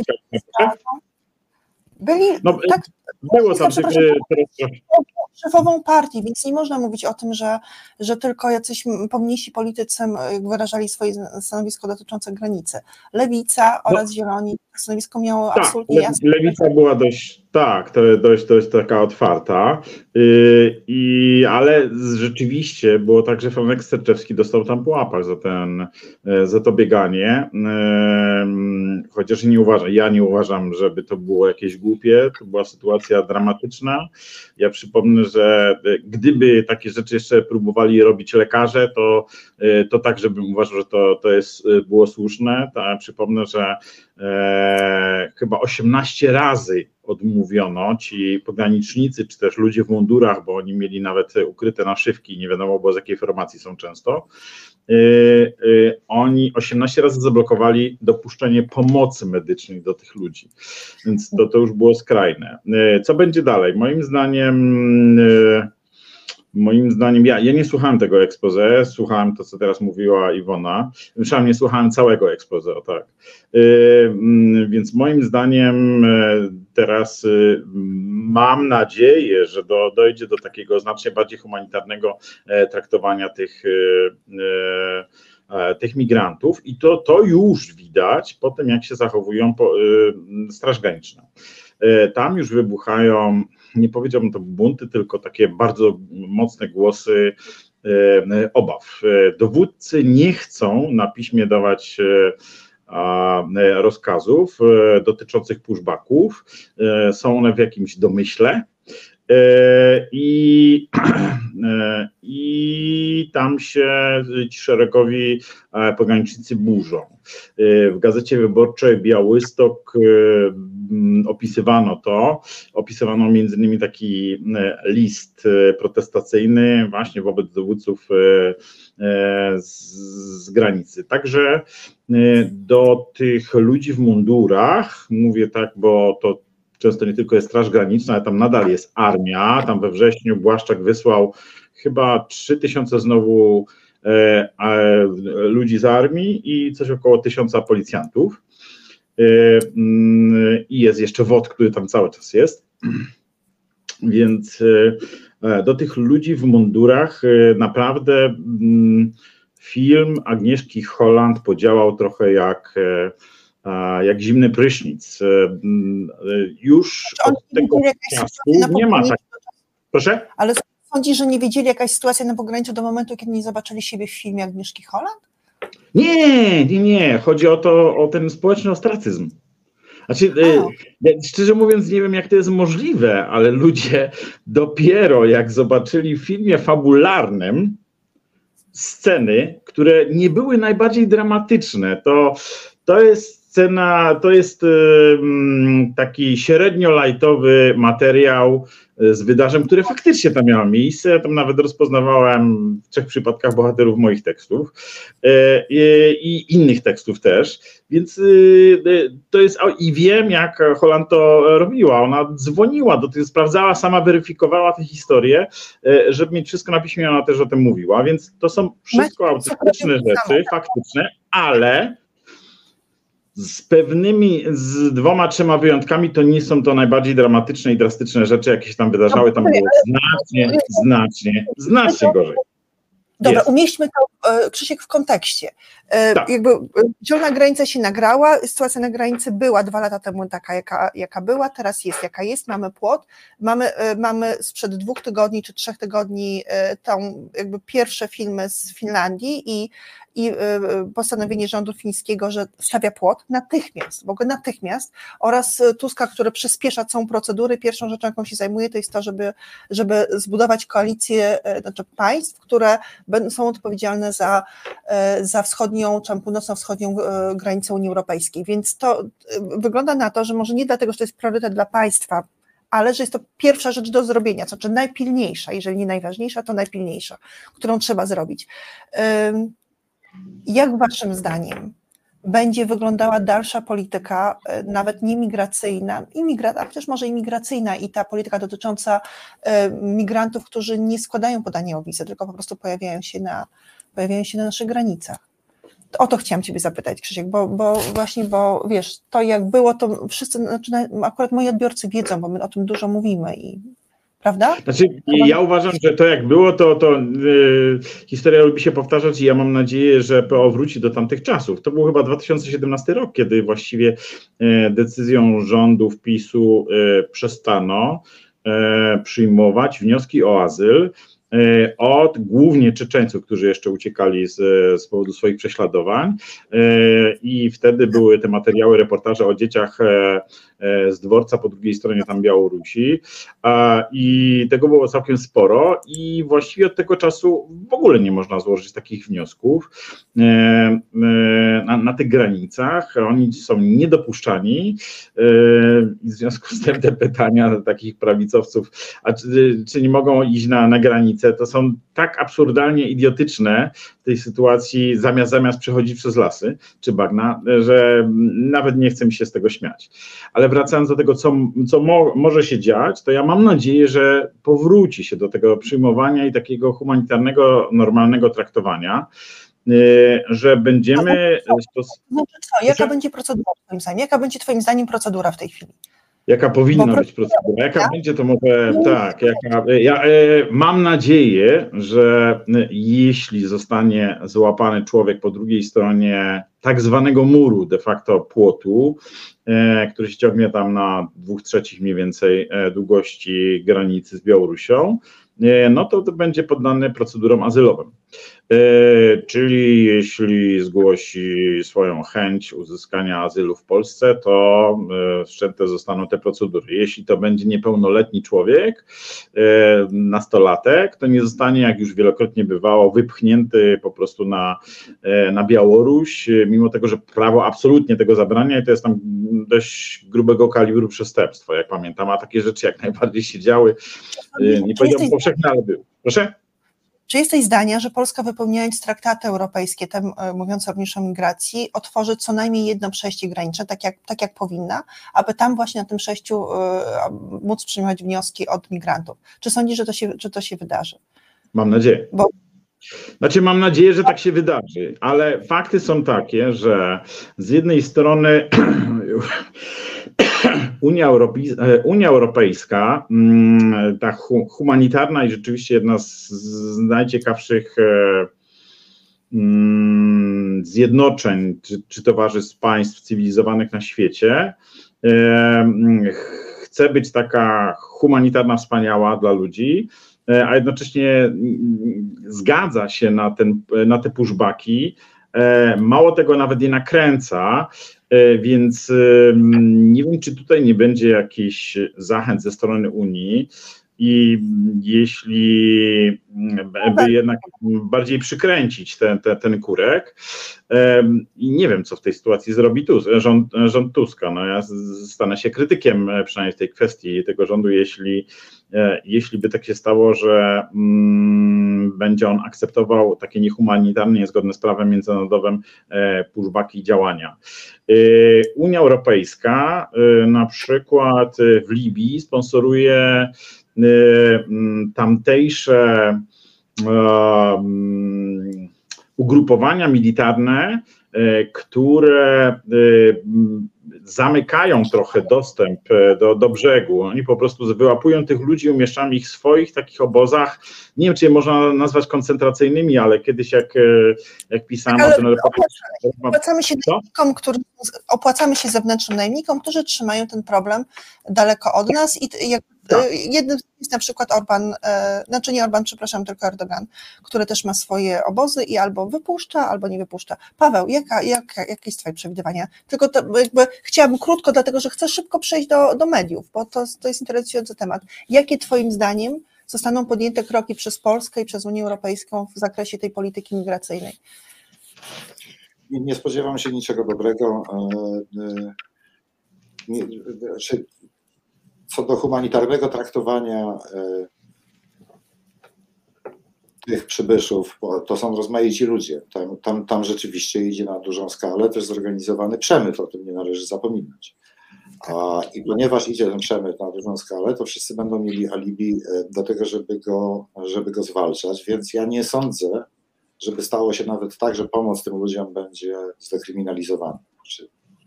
Takie zarzuty jak małżeństwo Justyny i Pawła Wrabeców, nie jedyne przecież, usłyszało i do dzisiaj mają kłopoty z ABW, a nie z nikim innym, z powodu tego, że wieźli samochodem parę osób. A e, ludzie będą słyszeli e, nadal i to będzie niestety budzić e, zrozumienie. Taka niestety jest też dość powszechniejąca praktyka w Europie. Wspominałaś o tym, że kraina muminków robi to, co robi. Nie zapominajmy o politycznej zmianie w krainie muminków. I ja bym zwrócił uwagę, mówiliśmy o ekspoze premiera Tuska. On powiedział między innymi, że nie jest przypadkiem, że ci politycy europejscy, którzy zwracają się przeciwko fundamentalnym normom liberalnej demokracji, szanującej prawa człowieka i tak dalej, są równocześnie antyukraińscy. Ja bym powiedział, że nie jest przypadkiem, że ci politycy, którzy depczą fundamentalne prawa, a tak chętnie, to, to jest pleonazm wręcz, tak chętnie witają pushbacki na granicy. I teraz ta zauważalna, zauważalny wzrost, wzrost miękkości e, wypowiedzi e, e, po polityków Koalicji Obywatelskiej w sprawie tego, co się na białoruskiej granicy wyprawia, dla mnie jest taki papier. Co to znaczy? Co to znaczy wzrost miękkości miłość boską. Ci ludzie, kiedy marszałek Witek w poprzedniej kadencji Sejmu za, za, zarządziła owację na stojąco dla obrońców polskich granic, stali i bili brawo obrońcom polskich granic, chociaż każdy z nich świetnie wiedział, że ci ludzie odpowiadają za śmierć niewinnych ludzi, w tym kobiet i tak dalej. No, no, no, no to się stało. Więc jak mówię, że to jest rozmiękczenie stanowiska, to naprawdę staram się być grzeczny, ponieważ wszystko się we mnie gotuje. To, że problem jest trudny e, i to, że jest niejednoznaczny, to ja o tym, to ja o tym wiem. I niestety wiem też, że ten problem będzie nie, nieintencjonalny, ale będzie, że ta niejednoznaczność będzie wykorzystywana po to, żeby u, usprawiedliwić okrucieństwa, które nadal się będą tam wyprawiały, ponieważ służby bez kontroli mają to do siebie, że takich przestępstw e, się, się dopuszczają. Ja nie mam, jak się policjanta spuści ze smyczy, to cała sfora policjantów zamieni się w sforę bandycką, chociaż bandytów jest w niej mniejszość, tylko nieliczni są zwyrodniałymi sadystami. To samo się dzieje przecież na, na tamtej granicy. Niestety to jest tak, że że, że no przecież to, to, że zbrodniarze dokonują złych rzeczy, to jest jakiś katecheza dla przedszkolaków. No, tajemnica polega na tym, że zbrodnie się dzieją wśród porządnych ludzi też. No i one tak się będą działy, będziemy to, to usprawiedliwiać i tak dalej, i tak dalej. Znaczy, wiesz, no to jest oczywiście sytuacja, no, łatwo oskarżyć o naiwność kogoś, kto, kto uważa, że y, ludzi przez te granice powinno się wpuścić, że granice w ogóle powinno się otworzyć i, i tak dalej, ale... ale tak, łatwo, łatwo jest takiej osobie posądzić o naiwność. Żyjemy w kraju, w którym naprawdę nie wykonaliśmy ani pół próby, poważnej próby e, e, stawienia czoła tej sytuacji. A czoła tej sytuacji stawia się nie tylko traktując w ten lub inny sposób uchodźców, imigrantów, stawiając na ich drodze płot bądź nie stawiając, tylko próbując wpływać na opinię publiczną, pozwalając na debatę, opinii publicznej, próbując sprzeciwiać się ewidentnemu bestialstwu i próbując sprzeciwiać się ewidentnym zbrodniczym aktom łamania prawa. E, ja nie umiem na to spojrzeć bez e, tego historycznego, przeszłościowego kontekstu. Kiedy stawiali ten, te druty na tej e, granicy, i kiedy wprowadzano zonę, stan nadzwyczajny i tak dalej, ja uważam, że psim obowiązkiem nas wszystkich, jak tutaj siedzimy, powinno być zbojkotować tamten stan nadzwyczajny. Pamiętam tą wielką dyskusję, aferę, powszechne rzeczywiście oburzenie ludzi mediów i zarządzenie takie, że ludzie mediów i ustalenie takie, że ludzie mediów zbojkotują zakaz wstępu do zakazanej strefy. I co? Zdarzył się jeden taki jest wtedy walka o coś innego. To jest walka o to, żeby media miały dostęp wszędzie, po prostu wszędzie, żeby nie było sytuacji, kiedy no tutaj akurat Dona, robimy... To jest nasze wspólne zaniechanie. Ja przypominam, że kiedy w sprawie Czeczeńców i bliźniaczej sytuacji, w której kobieta z czwórką dzieci znalazła się akurat po ukraińskiej stronie polskiej granicy, to tam było. I jedno z tych dzieci zmarło w lesie. No, to, to dokładnie ten sam scenariusz był. Chociaż ono zmarło po ukraińskiej stronie. Zdaje się, o ile dobrze pamiętam. To ona klęcząc przed tą kobietą w szpitalu, na oczach kamer oczywiście to zrobiła, odwróciła nastawienie społeczne. Tak o, pyk, od razu. Który nastawienie... kurwa, który z naszych, który z naszych zdobył się na jakkolwiek porównywalny gest? No który? No Paweł, który? ale to nie, nie o to zapytałam. I zobacz tamtejszych prostych ludzi, jeszcze raz powiem, często głosujących na PiS. Co oni myślą o tej sytuacji, kiedy do tego lasu wchodzą? Przecież świetnie wiedzą, znają się z pogranicznikami i tak dalej, świetnie wiedzą, jaki przemyt gigantyczny tam idzie, w tym przemyt ludzi. I Dobrze, ale poczekaj, to jest temat, który omawiali. To, było, to, jest... to, był bunt na Białorusi, to był bunt w Białorusi e, i były sankcje na Białorusi. I co? I tiry białoruskie jeździły sobie w najlepsze koło mnie, koło domu jeżdżę. Mam trasę tranzytową. E, je, jeździły przez Dobrze. cały czas. Przecież Natomiast wróćmy do tematu musimy wrócić do tematu, bo chciałabym, żeby, żeby oprócz, znaczy wydaje mi się, że właśnie teraz utykamy w czymś, co opisała Małgorzata Tomczak kilka tygodni temu. A, a mogę się to odnieść, zanim jeszcze przejdziemy do Małgosi, mogę się odnieść do tego, co mówił e, e, Paweł? Bo Krzysztof, Krzysztof, przepraszam, za chwilę. Chodzi o to, Dobra. że my rozmawiamy na temat migracji, łatwo switchujemy z tematu, z tematu migracji jako zjawiska potrzebnego. W temacie migracji na temat y, prawno-człowieczy i, y, i pomocowy, że że jakby robimy błyskawicznie ślisk i jak już jesteśmy w tym temacie, że Czeczenia, że, że Maria Kaczyńska klęczy, że, dzie, że dzieci giną i ludzie giną, to w zasadzie nie ma powrotu do rozmowy na temat migracji, bo to by znaczyło, że ja zaprzeczam tym rzeczom, które się dzieją, albo uważam je za mniej ważne. Dlatego trudno jest się rozmawiać o migracji i dlatego trudno trzymać reżim pod tytułem porozmawiajmy o tym bez odniesienia się o tym, jak bardzo cierpią osoby na, na granicy, albo, albo to cierpienie zostawmy, znaczy dajmy mu czas, ale nie, nie, nie wypełnia się 50% naszej rozmowy. Ja inną tezę postawiłem. Znaczy, ja uważam, że rację miał Tusk, zauważając tę zbieżność pomiędzy konserwatyzmem yy, prawackich, antyprawoczłowieczych poglądów, a ich stosunkiem do wojny w Ukrainie. Tę samą zbieżność oczywiście widać tym bardziej e, pomiędzy konserwatyzmem kaumuckim, po, po, e, filozofią polityczną, E, a stosunkiem do tego, co się dzieje na białoruskiej granicy. I tu Dobra, zauważam przykrością, jako złą wróżbę dla nas wszystkich w każdej sprawie, ale w sprawie granicy też, ale w każdej sprawie, to te zmiany temperatury uczuć, że tak powiem, e, e, po stronie koalicji obywatelskiej, ona wynika z ich poczucia realizmu, które nie jest puste. Ten problem naprawdę istnieje, to fakt. Tylko tyle, że ta zmiana tej temperatury jest i tak zauważalna. Jej skutkiem jest cały szereg zaniechań. Wśród tych zaniechań jest przede wszystkim to, że nikt z nich nie próbował ani jednym gestem tak naprawdę zmienić stosunku Polaków do tej kwestii, wręcz przeciwnie, przecież strategia polityczna w kampanii wyborczej no, polegała na tym, żeby korzystać z tych samych akcentów. Nie mówię o cierpieniu Dobra, no, ludzi. Ja, ja, ja chyba rzeczy nazwać, żeby iść naprzód, ale teraz Krzysiek Boczek, przepraszam, bo ja ci tak okay. trzymam za Dobra, e, bo tam było, Paweł mówił o, o tym, że wątpi, żeby e, taka pomoc migrantów została zdelegalizowana. Czyli ja wiem, że Unia przygotowuje i już przygotowała jakieś przepisy i ma być e, wdrożone przepisy, które zmuszą państwa do tego, żeby w ciągu chyba dwóch lat, jeśli dobrze pamiętam, to trzeba byłoby wrócić, wrócić do mojego tekstu tam mniej więcej sprzed pół roku na OKO.press, państwa będą zmuszone wprowadzić takie zmiany, że taka pomoc, tego typu pomoc, jaką udzielają aktywiści e, na granicy, z która nie wiąże się czerpanie jakichkolwiek korzyści, e, nie może e, być karana. Czyli, że powinna być legalna i to Unia ma zrobić. Czy to zrobią? W każdym razie to było dość, dość zaawansowane. Zaś, co tam e, Paweł mówił, że mm, się zdarzył tylko jeden przypadek złamania wejścia do strefy. Znaczy, rzeczywiście tam Wojtek Czuchnowski nawoływał jeszcze do tego, żeby łamać tą strefę e, i on chyba przyjechał. Potem to nie tylko Paweł Wrabec, ale e, potem było parę takich sytuacji, w których policja złapała dziennikarzy naruszających strefę, ale wjeżdżali regularnie. Regularnie wjeżdżali.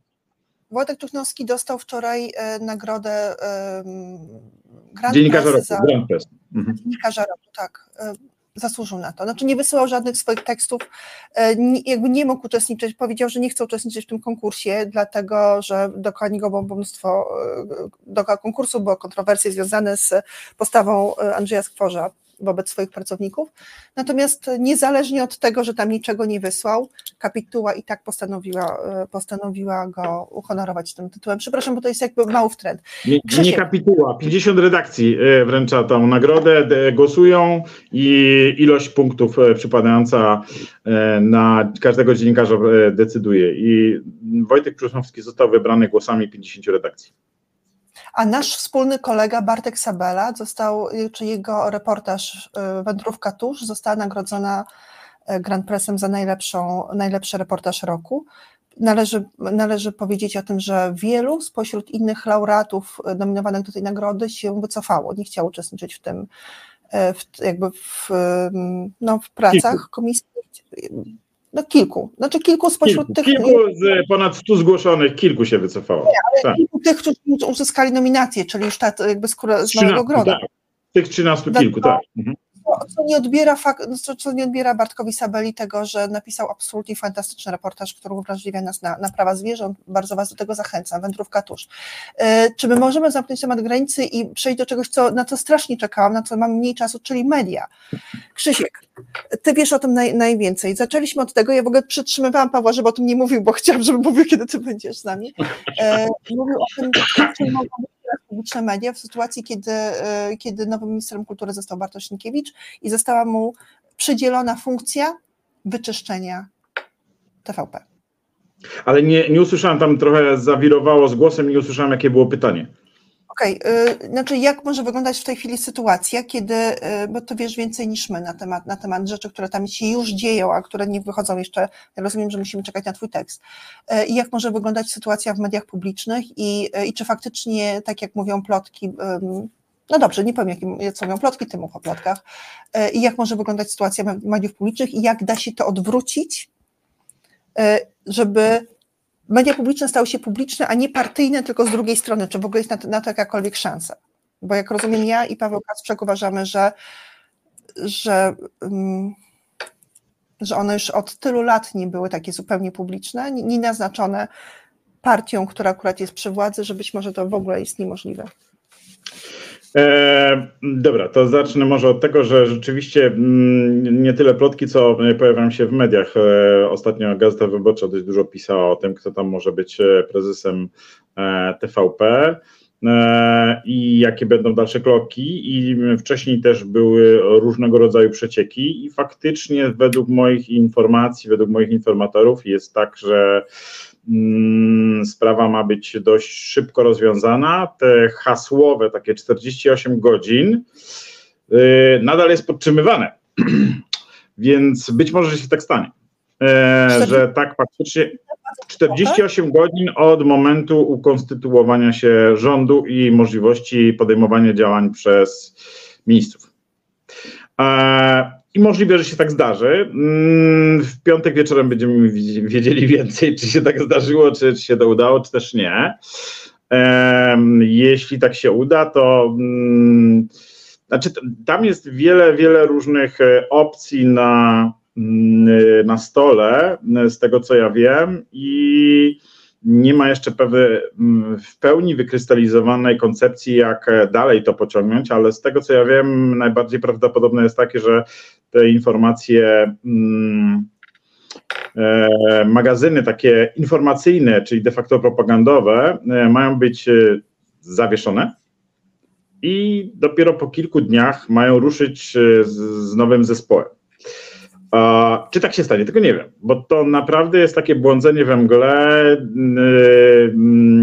Yy, postacie, które mają prowadzić telewizję albo prowadzić staj, się zmieniają.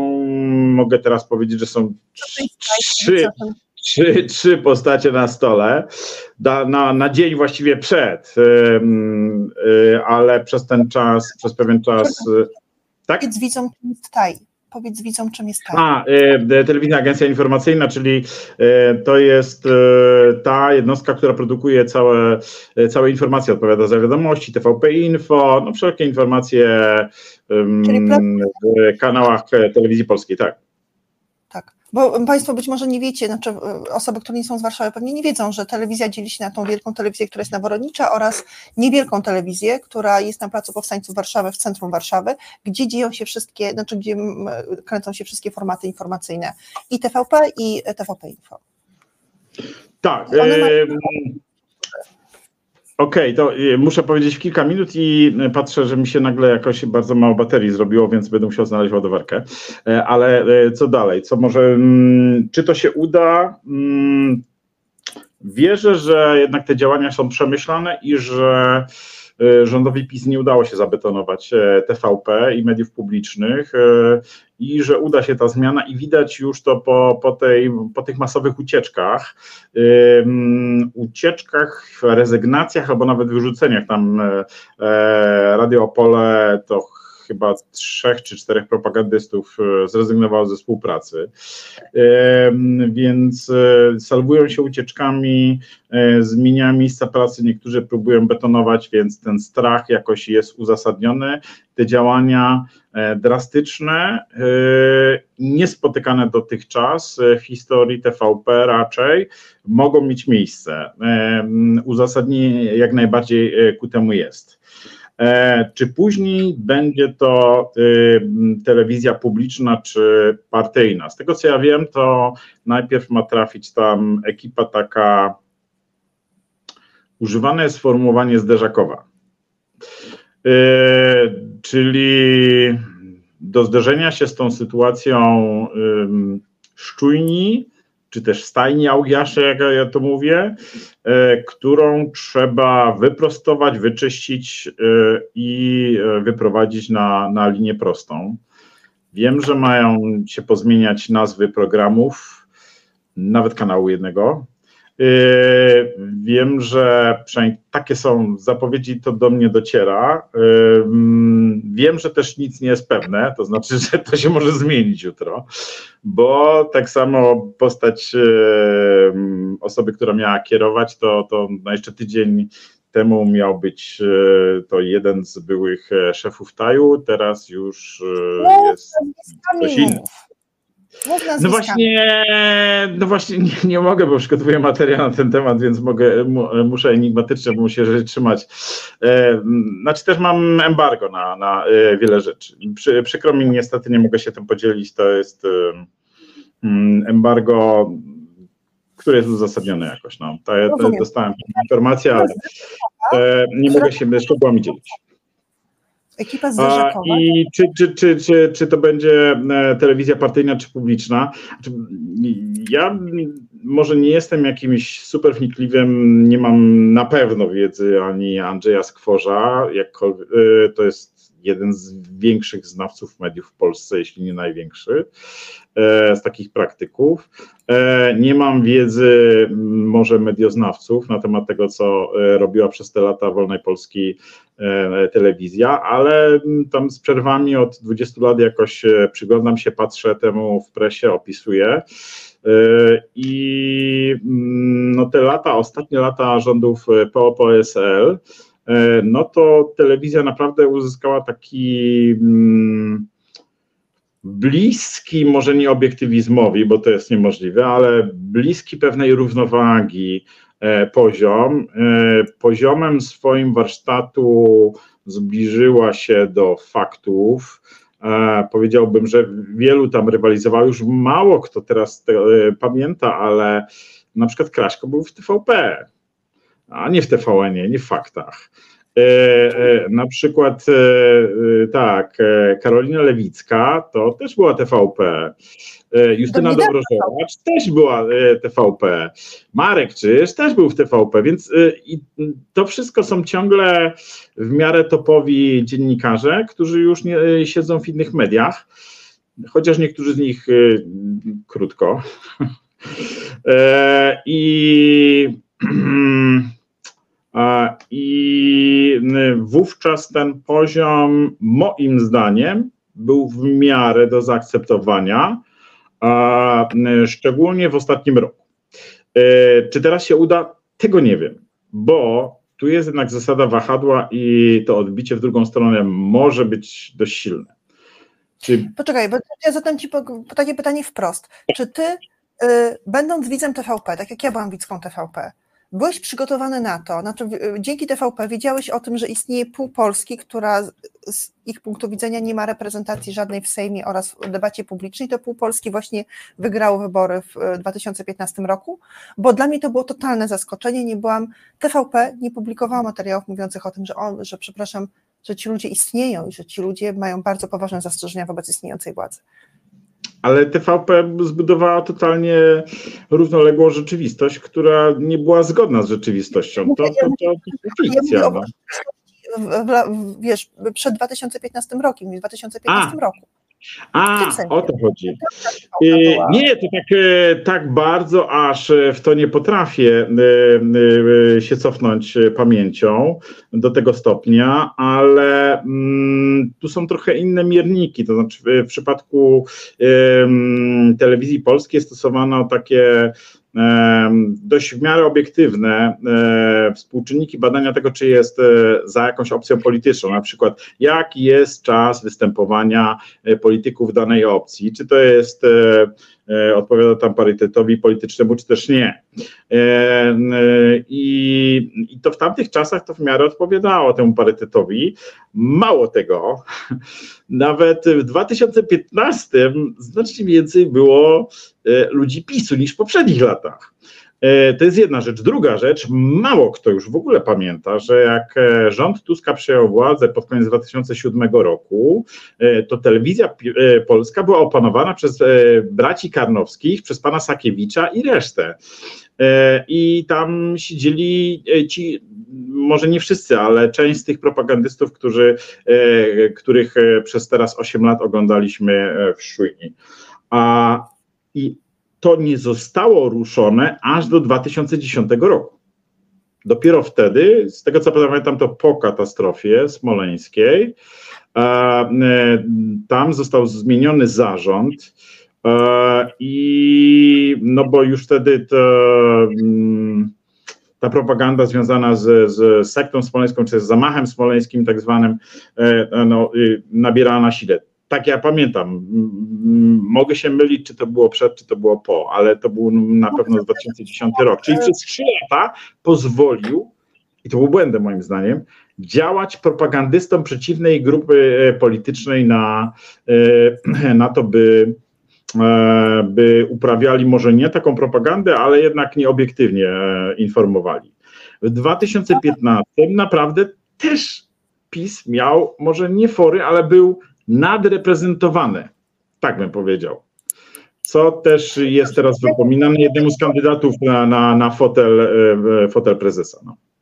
Ja nie, nie odniosłam takiego wrażenia, właśnie dlatego, że, że będąc dosyć uważną widzką i oglądając programy informacyjne, nie spodziewałam się e, tak ogromnej przegranej w wyborach. To znaczy, nie, jakby programy informacyjne, publicystyczne nie przygotowały mnie na taki opór społeczny, e, którego wyrazem była, e, była przegrana w wyborach jakby tej, tej opcji demokratycznej, którą, na którą głosowałam. Paweł, chciałam Ciebie o to zapytać, bo Ty w telewizji byłeś, ale, ale też nie wspominkowo, tylko biorąc pod uwagę to, co wiesz teraz i to, co mówi Krzysiek, jak sądzisz, jak możesz, może się ułożyć przyszłość telewizji o, publicznej, rządowej, narodowej, TVP? Już trochę o tym mówiłem. To pewnie jest tak, że to, to, to jest funkcja możliwości, tych ustrojowych możliwości, w których utkwiliśmy E, no i to jest w ogóle cały ten mój się stosunek do tego wyraża. Albo znajdziemy w sobie siły, poszukamy rozwiązań, które istnieją, żeby, żeby się zdobyć na reformę ustroju, albo się skoncentrujemy na odbijaniu tego, co zostało zawłaszczone. Czyli, skrócie mówiąc, doprowadzimy do tego z grubsza biorąc, tak? Do, do, tego, że oni zmienią właściciela. Oczywiście każdy właściciel TVP inny niż PiS będzie lepszy i należy temu kibicować, wszyscy to będą robić, ja też i tak dalej. No niestety, jeżeli nie podejmiemy żadnych innych działań, to to utrwali patologię tego systemu, a nie ją naprawi. No już, no, tyle się można tego, spodziewać. Co do natomiast mediów w ogóle, znaczy to jest w ogóle problem, moim zdaniem o wiele głębszy, znaczy nikt z nas nie pamięta, co się w mediach stało kulturowo patrząc już bardzo dawno temu. Wojna polityczna, która w Polsce trwa i przybrała tak dziki obrót, ma duży związek z tym, co media wyprawiają z politykami. Znaczy, mówiąc wprost, zapraszają ich do studiów telewizyjnych. I to jeszcze aranżując te studia telewizyjne w postać ringu politycznego. To jest niesłychany pomysł. To jest pomysł skrajnie destrukcyjny. Już to, to tak do tego przywykliśmy, że nikt o tym nie pamięta. Zaczął to TVN, TVN24. Jak się tę konkurencję weźmie, to zaczyna działać prawo gorszego pieniądza, kopernikańskie prawo. Jeśli ma z taką konkurencją do czynienia, trzeba robić to samo, żeby z nią wygrać. A, I ta, ta zaraza rozlała się po, po, po, po, po wszystkich mediach i mamy do czynienia z politykami, którzy w kampanijnym swoim interesie odpowiadają te swoje agresywne slogany, i polityka już dawno przestała być sztuką rozwiązywania jakiegokolwiek problemu. Stała się sztuką zaorania przeciwnika w studiu telewizyjnym. No po prostu.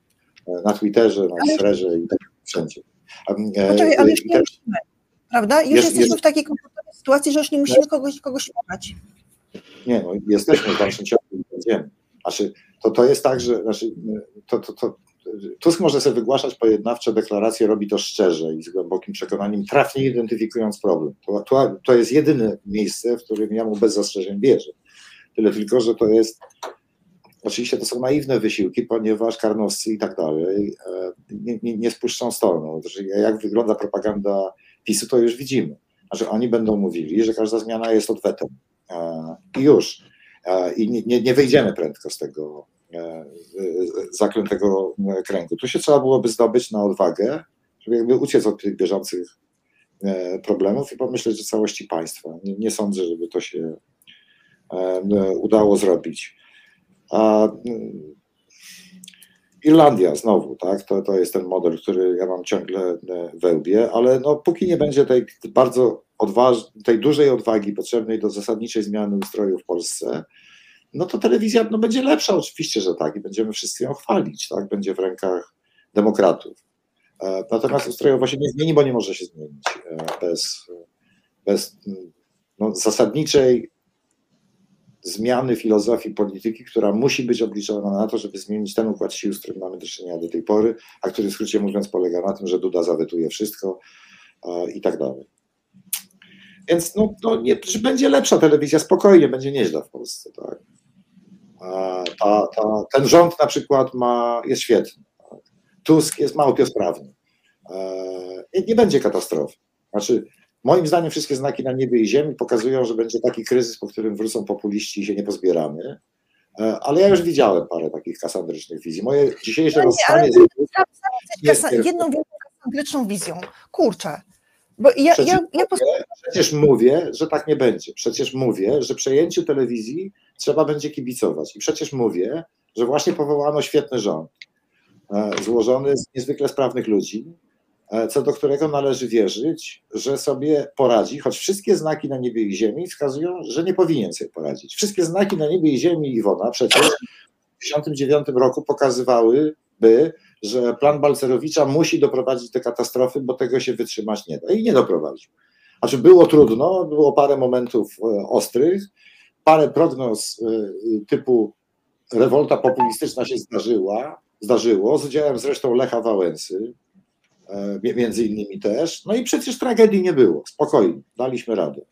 E, jakoś, więc e, ja swoje kasandryczne wizje chowam sobie w kieszeń, nauczony doświadczeniem poprzedniego rozstania z rewolucją, czyli, te, czyli tego pierwszego przełomu po 1989 roku, kiedy sam miałem łeb pełen podobnych obaw i, wszystko się, jak wiemy, dobrze skończyło.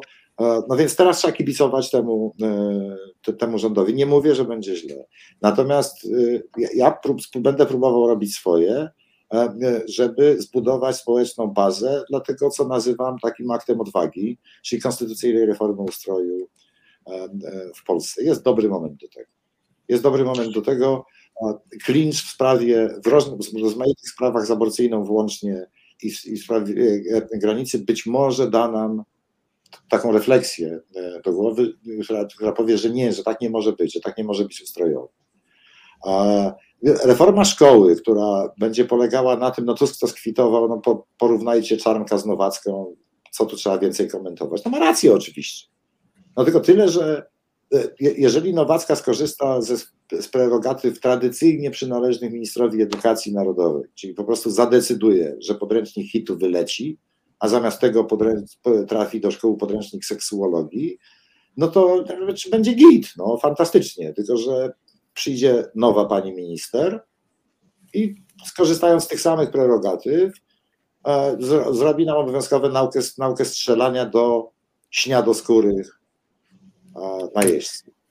Więc poczekaj, więc mi się wydaje, że jak ty o tym mówisz, to, to jest dla mnie w ogóle mega czytelne, że jak ty o tym mówisz, to mówisz o, o tym absolutnie sarkastycznie ale to by znaczyło, że mniej niż ja polegasz na, czy też wierzysz w misję e, mediów publicznych. Ja wierzę, że do czasu, kiedy można realnie zmieniać prawo ustawami, czyli do czasu, kiedy mamy, kiedy, kiedy Duda albo inny przedstawiciel PiSu przestaje być prezydentem, mamy czas na naprawdę dobrą debatę.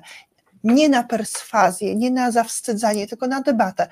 E, bardzo dobry pomysł, znaczy absolutnie dobry, pobudzający dyskusję, w, jakby wrzucił Jacek Żakowski, mówiący o tym, żeby dać jakąś część tej telewizji właśnie tej wrażliwości, która, którą, którą reprezentują wyborcy PiSu, właśnie po to, żeby ona również, ta telewizja również przez nich była traktowana jako ich.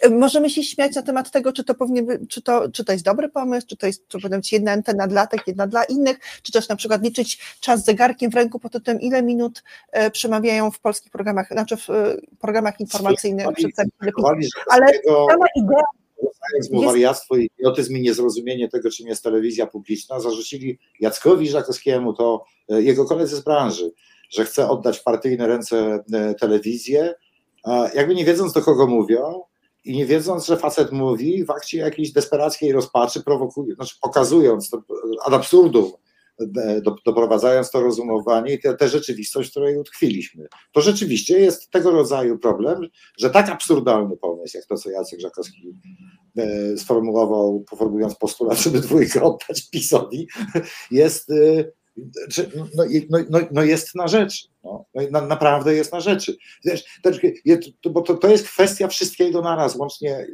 z zasadniczą kwestią kultury prawnej, i takiej medialnej, w jakiej już od bardzo dawna je, je, je, jesteśmy. Znaczy, ludzie po naszej stronie, wyborcy koalicji, znaczy koalicji 15 e, października, jak to nazwał e, Tusk, tak?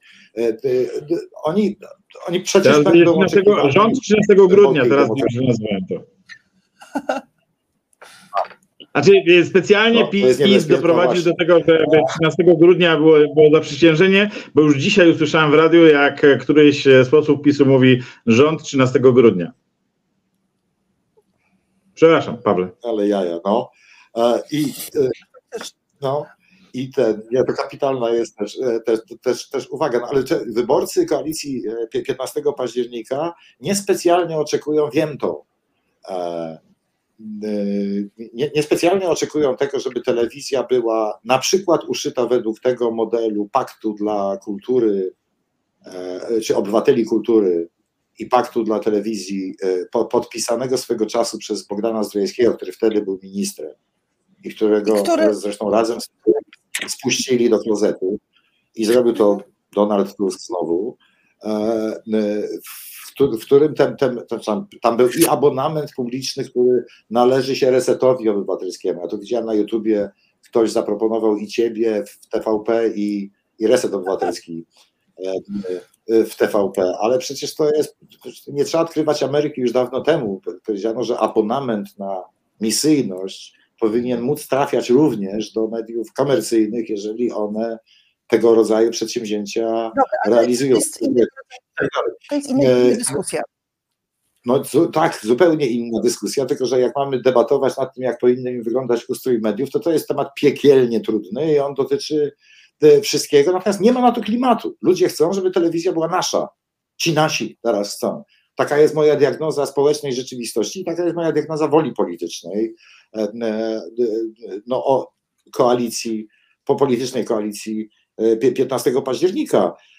Więc ja się tutaj więcej nie spodziewam. Natomiast patologia, ja już wspomniałem o ringu politycznym, który jest ciemną, mroczną zasługą e, TVN24, ale pamiętam też jeszcze wybory z 2015 roku i to, co było w, kampanii wyborczej. E, e, świętej pamięci Janina Paradowska, przecież wybitna dziennikarka i dobra znawczyni tego, co się. O, Krzysiek rozładował, padł mu telefon. Tak, mam nadzieję, że ładowarkę, bo chcę go zapytać o to, czy podziela twoje, jeszcze podziela twoje, um, twoją diagnozę, że społeczne zapotrzebowanie i polityczna wola jest taka, żeby przejąć media publiczne i teraz my. Przejąć, znaczy ludzie się trochę obcyndają przed takim stawianiem sprawy, to powiedzą, że nie, że oczywiście trzeba oddać tam tra, różne rzeczy trzeba zrobić, żeby było bardziej elegancko, ale takie jest też oczekiwanie. Tu ktoś napisał e, w komentarzu znowu na YouTubie, że przecież nie e, Polacy głosując 15 października nie przejmowali się tym, co się dzieje na białoruskiej granicy, tylko przede wszystkim troszczyli się o to, żeby PiS wreszcie poszedł won. I miał rację. I to, to ta, ta logika nami rządzi, niestety. E, ona jest zabójcza przede wszystkim. To tu miał rację Tusk w tym swoim expose. Zaraz na samym początku, w pierwszych 10 minutach e, tego wystąpienia padły fundamentalnie ważne kwestie. No i tylko z tego trzeba wyciągnąć odważne wnioski ustrojowe. Tylko, że ja, no, no, kultura prawna, w której żyjemy, ja pamiętam te, takie tezy, tak, przesłuszne po, poniekąd, że w 2015 PiS wygrał dlatego przede wszystkim, że lewica poszła pod próg w całości, a to należy zawdzięczać Zandbergowi. I pamiętam, tak. Radio Tok FM, który prowadziła genialna przecież Janina Paradowska, po, to było po debacie telewizyjnej, w której Zandberg wystąpił. I ludzie go po raz pierwszy zobaczyli, TVP właśnie jak działało. Po raz pierwszy zobaczyli i już któryś tydzień walczącą w kampanii wyborczej partię, która zarejestrowała komitet wyborczy i psim obowiązkiem każdych mediów, o publicznych nie wspominając, było zaprezentować ich program. I ja nagle patrzę na wytrawną polityczną dziennikarkę, słucham, przepraszam, wytrawnej politycznie dziennikarki Janiny Paradowskiej, która naprawdę szczerze pyta, kto to jest Zandberg, co to jest zarazem. Nie słyszała. Jezu, na tydzień przed wyborami. Nie słyszała. To jest właśnie, I słychać, to jest właśnie klika, klika klawiaturę, czyta ten program i mówi, o, no tak, 85% podatku, to się nie dziwię, że nie słyszałam. I takich po prostu tyle. I wiesz, i teraz w wyniku tej debaty Zandberg dostał te swoje zasrane 3,5%, gdzie odbierając je SLD, lewica poszła pod próg i rzeczywiście przegraliśmy. Natomiast gdyby media publiczne działały rzetelnie i partia razem była w telewizji przez całą kampanię wyborczą publicznej, to być może dostałby 5%. Byłaby debata o programie. Dlatego, dlatego Krzysiek, dlatego Krzysiek ja ci powiedziałem, że, że moje podejście do mediów jest takie, że no nie pokazało całego 15% podatków i dostałby pół procenta głosu, co by spowodowało, że lewica Millera nie idzie pod próg i też nie byłoby tego nieszczęścia. Tak? Czy my mamy do czynienia z taką kulturą w mediach, w których, z których każdy redaktor wie, co jest dobre dla Polski i postępuje stosownie.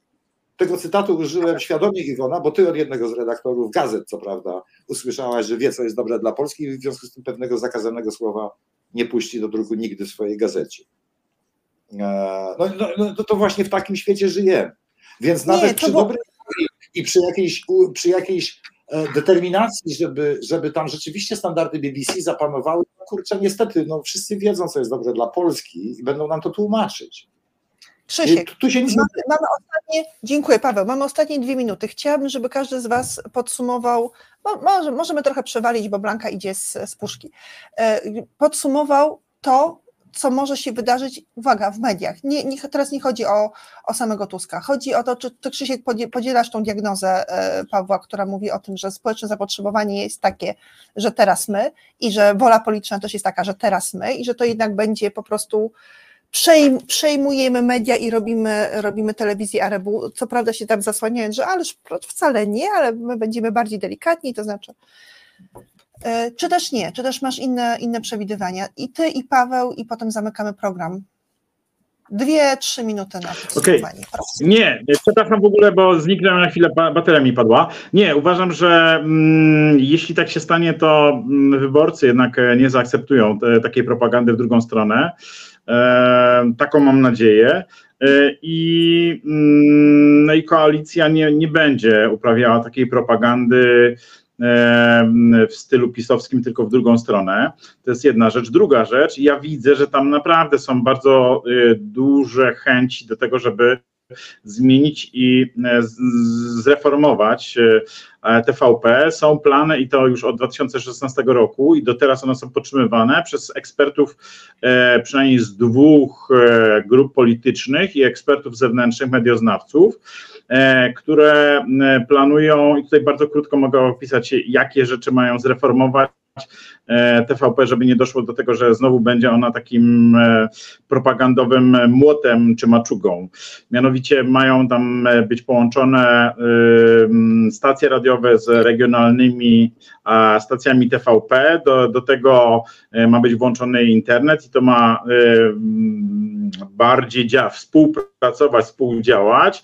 Jednocześnie ma też e, być uspołeczniona rada powiernicza, coś co zastąpi obecną radę programową, która może sobie opiniować, ale, ale to, to tyle znaczy dla Jacka Kurskiego czy obecnego Matyszkowicza, szefa TVP, co zeszłoroczny śnieg, zaś ta Rada Powiernicza ma mieć istotny, legalny wpływ, mają, ma być, mają być podpisywane umowy z dziennikarzami, to jest bardzo ciekawy pomysł, bardzo fajny, umowy o pracę, w których będzie zasada przestrzegania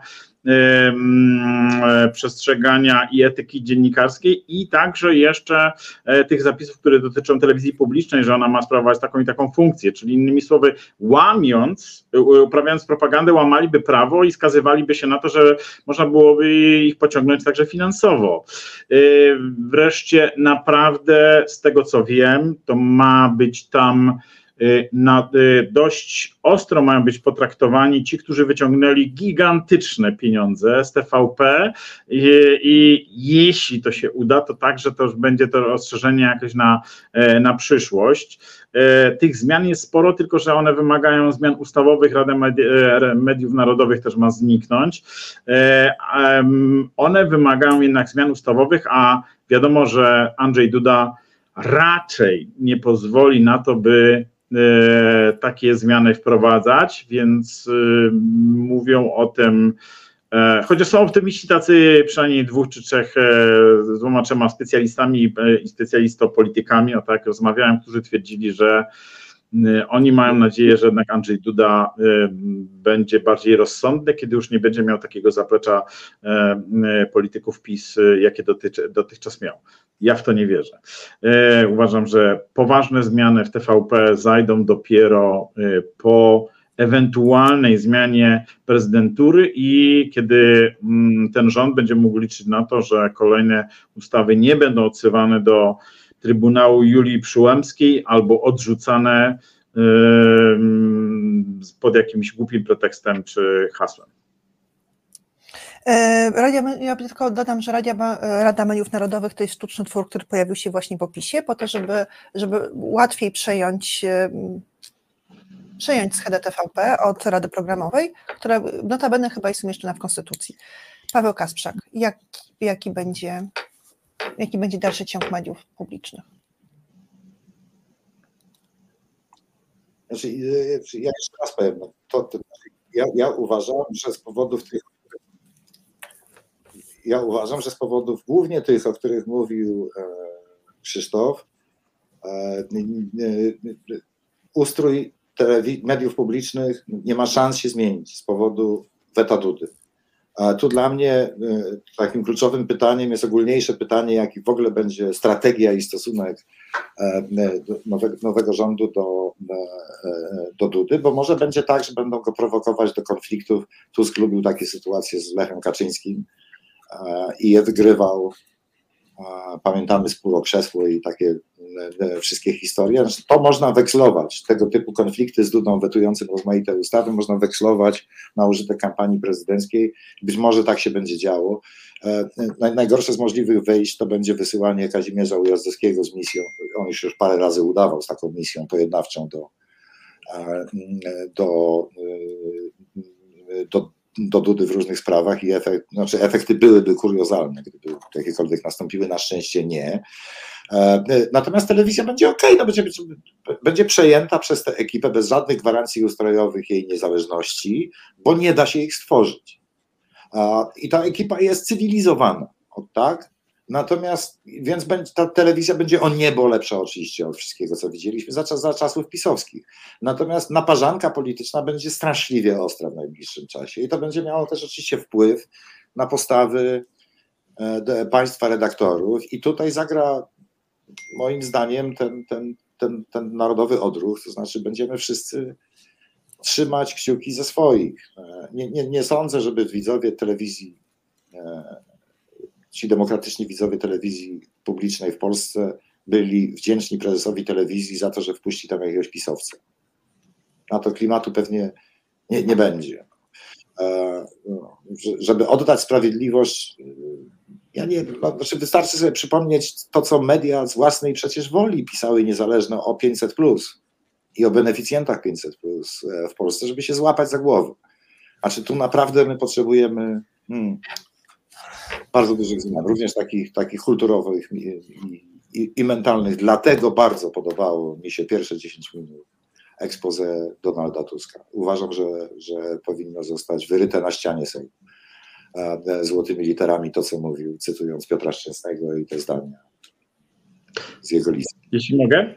Jeśli mogę, to jeszcze tylko powiem, że taka anegdota jeszcze za mm, pierwszej części rządów tego PiS, czyli 2015-19 funkcjonowała, e, że Jarosławowi Kaczyńskiemu postawią pomnik. Kto? Dziennikarze za to, że mają o czym pisać. Jeśli nie będzie posłów PiS w telewizji, to e, nie będzie takiej uwagi, nie będzie łajanki, nie będzie mm, ostrych e, wymian zdań. TVN regularnie zaprasza ich i regularnie albo często e, odmawiają tego udziału.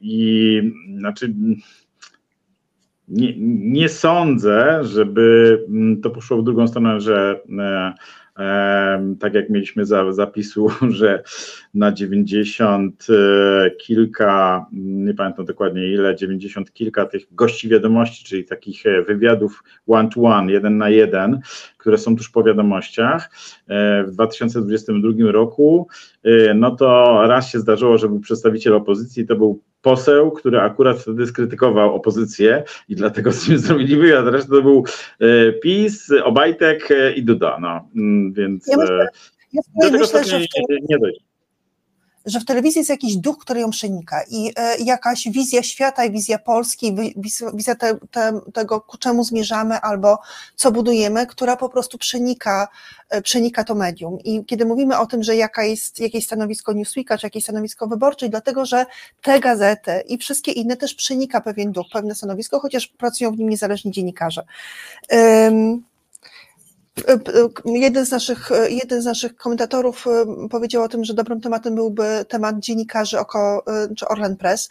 O dziennikarzach Orlen Press w swoim wystąpieniu mówił Wojtek Czuchnowski, właśnie odbierając e, nagrodę Grand Press za dziennikarza roku, mówiąc o tym, że prze, prze, jakby przetrącono im kręgosłupy i przez wiele lat musieli pisać o rzeczach w sposób, w jaki normalnie sami by nie pisali.